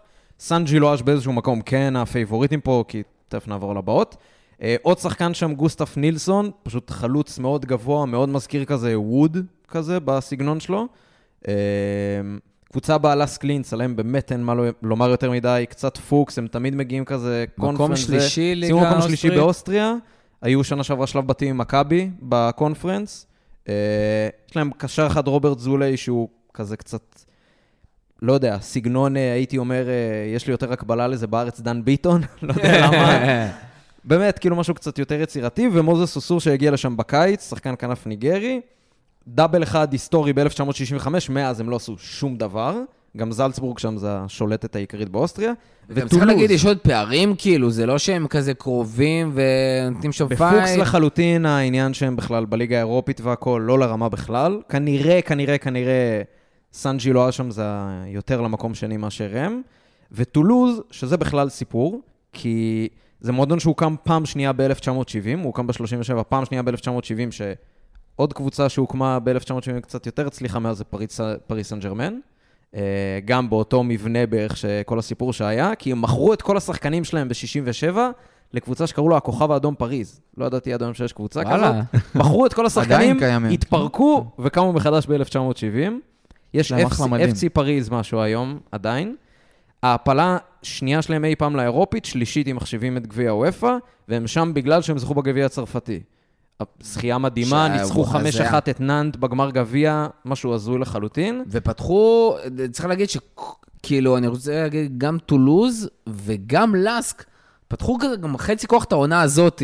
זאת אומרת, אתה ממש רואה... שתי קבוצות מאוד חלשות, מאוד. זה רמה של ליברפול, לא זוכרת כנראה, זה רמה של סיבוב מוקדם בגביע הליגה. זה מרגיש יותר בית קונפרנס, שכאילו אוניון שם מקום ראשון בדרג. שוב, זו קבוצה שסיימה בצרפת מקום 13 או 14 העונה שעברה, כן, כאילו זה לא, היא לא מחוברת. אז היה. יש להם שחקן אחד מאוד מעניין, שקוראים לו זכרי אבו חלל, לחובבי האורי לוי מבינינו. נשמע כאילו משחק בביתר. שחקן נבחרת מרוקו, 15 שערים עונה שעברה, שחקן כנף, כאילו אם מסתכלים על מחליף לסלח, אתם יודעים למה?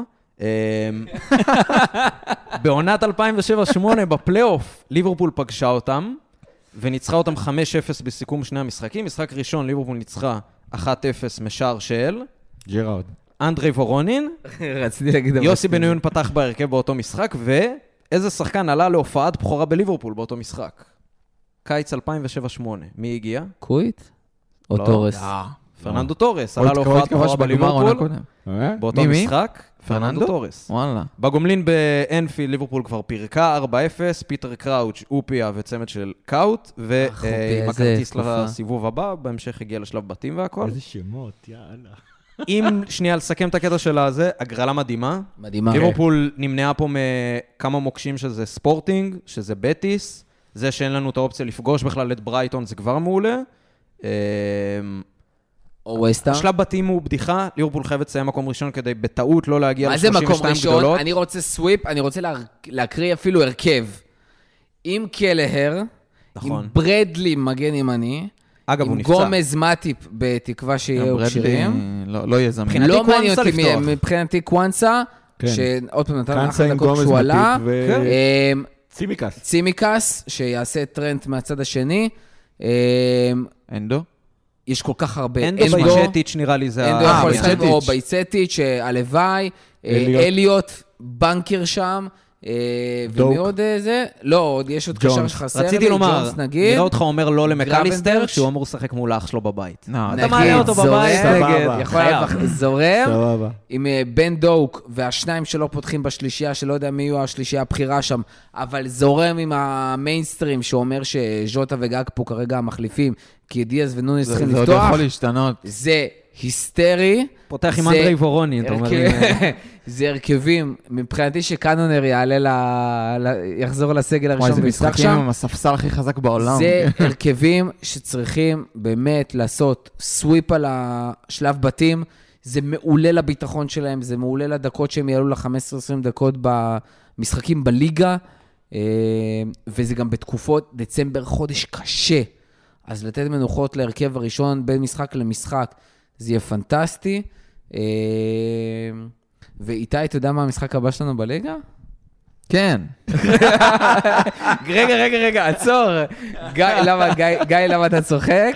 תספר למאזינים. איתי ויזל תמיד מופיע לפני שאנחנו משחקים נגד וולפס. פרק 5 של איתי לפני וולפס. ואני רק עונה וקצת פה. זהו, כמה פעמים פגשנו את וולפס עונה שעברה. פגשנו את וולפס רשמית 8,056 פעם בעונה הקודמת. היה משחק חוזר.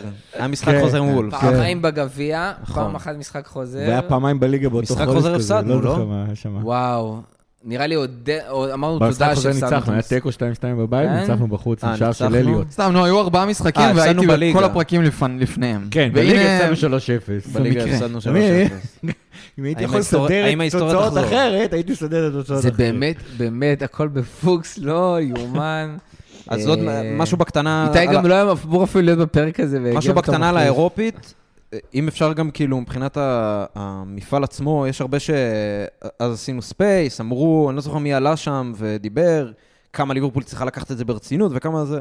נראה לי העניין פה זה לצאת מפה קשירים כמה שיותר, לעבור את השלב בתים בצורה טובה, כנראה שזה מה שיקרה, להימנע הכי חשוב ממקום שני, כי זה עוד 2 משחקים, זה פלייאוף מול יורדות של ליגת האלופות. גם מקום... אבל בכללי, הקרב הליגת האלופות גדול מאוד בפרמייר ליג, יודעים את זה כבר מעונה שעברה, גם מעונות לפני, על אף שהיינו במאבקי אליפות יותר. האירופית זה מפעל בסוף. אם אתה שם כבר, ואם אתה מגיע לשלבים מאוחרים, ברור שאתה רוצה לקחת. דרך אגב, אני רוצה להגיד... בטח שהוא נותן לך את הכרטיס לליגת האלופות. זה הדבר היחידי שמעניין אותי במפעל הזה. אני רוצה פשוט לצלוח את הבתים. במקום הראשון לא אכפת לי סוויפים, לא כלום.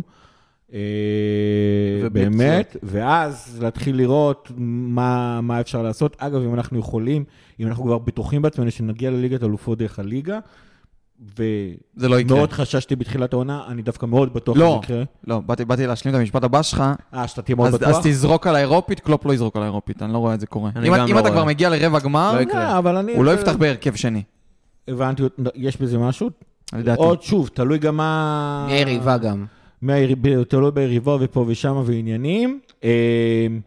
אם אתה יודע שמינית אתה יכול לקבל קבוצת ליגת אלופות, איזה מנצ'סטר, אני זוכר את הטעות שקלופ עשה ב-16-17, שננסה להפיל ליגת אלופות דרך האירופית. עולם אחר לגמרי. ובדיעבד, אגב, אם הוא היה משקיע בליגה, עוד היינו עולים דרך הליגה, היינו שם זה. אם אנחנו יכולים לעלות דרך הליגה, מעדיף, בלי שאלה בכלל, שיוודאו שעולים ליגת אלופות דרך הליגה, ואז, אם נגיע לגמר, אני אוכל להגיד לך שוואלה, אני כבר הגעתי לגמר, אז אני רוצה לקחת. אני רוצה להגיד דבר אחד, הטעות בקמפיין הקודם באירופית היה שאלברטו מורנו היה המגן שמאלי שלך, זו הייתה הטעות. הטעות בקמפיין הקודם שהפסדנו באירופית, זה היה שאלברטו מורנו היה המגן השמאלי שלך, והוא יצר שם חור בגמר, אבל זה יכל להיגמר אחרת. בליגה האירופית, ולא את אולי אומרי של הליגה. אני רק אומר שאם באזור הרבע גמר ויהיו שם יריבות סבירות פלוס, טובות פלוס, אתה לא תקבל שם איזה, לא יודע, פרנסבורש, לא יודע, פרנסבורש, אוסטריה, לא יודע, אתה לא תקבל יריבות. אתה תקבל שם לברקוזן, ברייטון, ווסט, לא יודע. כל עוד סביליה עולה לשמינית גמר ליגת האלופות ומסיימת מקום רביעי, הכל בסדר, אנחנו זוכים באירופית, אפשר להמשיך. יהיו שם הרכבים חזקים. אני רק רוצה להגיד שבסוף צריך לזכור, אירופית גביעים, יהיה פלוס מינוס אותו הרכב, מבחינתי שהשקיעו יותר באירופית מאשר בגביעים המקומיים. הגביעים מזמן לא מעניין. ובכל מקרה עוד פעם, כמו שתמיד היינו אומרים על גביעים, פשוט עכשיו זה תופס גם על האירופית. הרכב שני משחק, כמה שהוא יצליח. נגיע לחצי גמר, נדבר, יהיו עוד 3 משחקים להרכב הראשון, תלוי בלחץ, נדבר. אז שוב, זה שונה. כי אם זה יהיה הדבר היחידי שיכול להביא לנו את ליגת האלופות בעונה הבאה, אז צריך לקחת את זה ברצינות. אבל בואו נקווה שלא. נעבור את הבתים, במקום הראשון, עם ההרכב השני, הגענו כבר לוולפס, זה חזרנו לזה. וולפס אחרי הפגרה, כללה. אגב. וולפס חוץ, שבת 2:30. אחרי פגרת נבחרות, אני מקווה מאוד שאליסון לא צריך לחזור באיזה מטוס פרטי ולפספס את המשחק בטעות, בגלל איזה שערה. שבת 2:30 אחרי פגרת נבחרות, זה עוד יותר גרוע משבת 2:30 אחרי משחק ברביעי בלילה. זה לא יאומן. וזה כאילו... נכון. הדרום האמריקאים תמיד חוזרים מאוחר. זהו, הם יחזרו ביום רביעי או משהו כזה. גם יפן של אנדו ראיתי שמשחקת בשלישי. למזלנו זה וולפס, שאני מוכן אפילו לשים את קלר נגדם, אבל כאילו... וולפס יותר טוב ממעונה, צריך להגיד, לזכותם. לא יודע. פתחו עם... וילה יותר הפחידו אותי. פתחו עם הפסד 1-0 ליונייטד, חטפו רביעייה 4-1 מול ברייטון, ניצחו 1-0 את אברטון, אבל בסדר, זה לא חוכמה עונה. 5-0 בגביע על בלקפול, ו... איכשהו 2 שערים במחצית, שמו. כן. ואתמול משחק קשוח, מול קריסטל פלאס, הפסידו 3-2. כן. השחקן החם שלהם, תקן אותי אם אני טועה. הם הרבה פחות גרועים. הם הרבה פחות גרועים? מי? וואנג. לא, נראה לי דווקא מתאוס קוניה. זהו, מתאוס קוניה. מעולה, מאיפה הוא הגיע פתאום? בכלל הוא אחלה שחקן, כן, הוא יחסית, הוא לא מבוגר כמו שחושבים. לא, לא, לא, לא. איפה הוא היה בעונה שבע? זה שחקן שהיה בכלל באתלטיקו. הוא היה באתלטיקו. לא, אבל בעונה שבע הוא כבר היה בליגה איפשהו. הוא היה כבר בוולפס, הוא היה פחות. בסוף סוף עזב אותם. כל משחק עונה שעברה, התכוננו לבולס, ומורכו אמר, איך בא לי לראות את מתאוס נוניאז? זהו. ובסוף לאיפה הוא הגיע? לסיטי. שנה אחרי שאני אומר, תביאו אותו ליברפול, אפשר להביא אותו, רצו אותו, וסתם התמסמס, הלך לוולפס.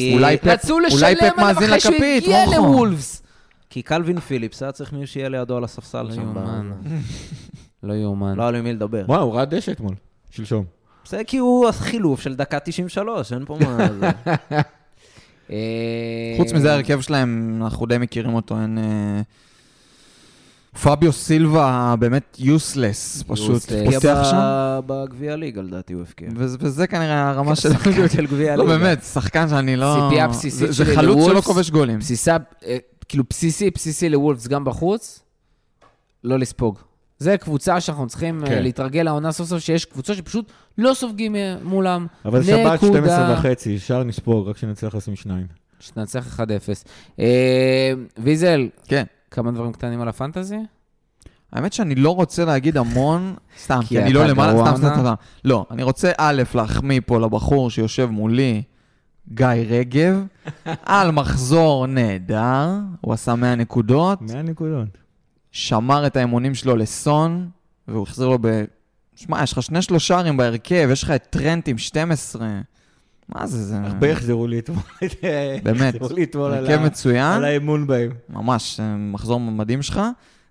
ובכל זאת נפרגן לשר כהן, שעדיין מוביל את טבלת הפאנליסטים, ואחריו רותם, ואחריו גיא, ואחריו גיא רחמים, ואחריו עוד קבוצה של רותם, מנטבר, אני, מורחו. זה יפה שאתה מדבר על הפאנליסטים, כאשר אף אחד מאיתנו, לא רק שהוא לא בעשירון העליון של ליגת הכפית, אנחנו לא בחמישון העליון של ליגת הכפית. רגע, אז אני אפרגן גם למובילים. צריך להגיד שיש הרבה תנודות גם במחזורים הראשונים, והפערים בין הנקודות, פערים מאוד מאוד קטנים. חלק אפילו כבר, אנשים אפילו כבר ווייד קארד. דבר על דביר ימפולסקי שמוביל את הליגה. מה זה? דביר ימפולסקי. זה הדבר הבא שאני בא להגיד, דביר ימפולסקי מוביל את הליגה של הכפית. ימפולסקי. אחריו שחקן בחיפה. אחריו דין רוזנפלד, שני, שלישי, יש לנו את מיכאל אריאב, רביעי, יחד איתו, האמת, באותם נקודות, יורגן קלופ, שאנחנו לא יודעים מי זה. בטח. ואחריו אופרי זבלוד, זה המובילים בליגה של הכפית. יונתן ברשי, אמיר קולה, עמית פרס, וסוגות הסירייה, דוד תמר. כל הכבוד לו. דרך אגב, רק דוגמה, יונתן ברשי בפרק הקודם היה במקום הראשון, והוא כבר במקום השביעי של הליגה של הכפית. ויש 9 נקודות הפרש בין המקום הראשון לשמיני. באמת, הכל. גם אסף גולני היה לפני 2 מחזורים בעשירייה הראשונה, ולא ציינו את זה. 140, הוא רשם בטוויטר, אז הנה, אסף גולני היה בעשירייה הראשונה. עברתי לעמוד השני בשביל להגיע. זהו, לא, זה באמת מטורף. אסף גולני היה בעשירייה הראשונה, ועכשיו הוא 100 אחרי ה-100. ודאי מעליך. לא, האמת שלא, בדקתי. אני מעליו. אבל כן, יש... זה תחילת עונה, ויש תנודות מטורפות. מי שרוצה אפילו ווילד קארד ככה בפגרה, יש לכם זמן ברגוע. יותם אידלסון, שהיה מטורף 2 עונות קודמות. נכון. במקום ה-135 של הכפית. קיצור, דברים עוד השתנו שם. אגב, יש עדכון עכשיו על טרנד, שהוא רשמית מחוץ לסגל אנגליה, כמו שחשבנו, וגם קואנסה מחוץ לזה, שאולי איזו מחשבה פה של לאו דווקא פציעה, אלא קלופ מתחיל לחשוב על מי יפתח מגן ימני נגד וולס. קודם כל, הלוואי שזה יקרה. אפרופו סגל נבחרות, הסיפור עם גרבנברץ', אני רוצה לעשות קצת סדר, כי יש כאילו מלא דברים שרצים. לפני כמה ימים, הודיעו שהוא מחוץ לסגל של הבוגרת. ואז אמרנו, אוקיי, מעולה, הגיע, התאמן. אבל, ואז מסתבר, כאילו יצאו על מלא הודעות, גם של המאמן של הבוגרת, ברח לי השם שחזר לשם עוד פעם. קומן. כן, וגם המאמן של האנדר 21, שהוא לא רוצה להגיע, והם רואים את זה כזה בחומרה. עכשיו, מה מסתבר? שלא רצו לזמן אותו לבוגרת, ואז אמרו, נזרוק אותו לאנדר 21, כאילו שיבוא לשם. הוא באמת בין 21, אבל זה שחקן שכבר מזמן משחק בבוגרת, וכאילו עושים איתו כזה פינג פונג כל פעם, בגלל מה שהיה לו בבארן בעונה האחרונה. ושחקן כאילו בא ואומר, תשמעו, אני מבין את הפינג פונג, אתם לא רוצים לבוגר, הכל טוב, הגעתי לקבוצה חדשה, תנו לי להתניע, תנו לי להיכנס לעניינים, והכל יהיה בסדר. ואני חייב לציין שכאילו התקטננות על הגעה לאנדר 21, של שחקן שפותח עונה רביעית בבוגרת, באירופה, במועדון כמו ליברפול, שזה כאילו, תשחררו.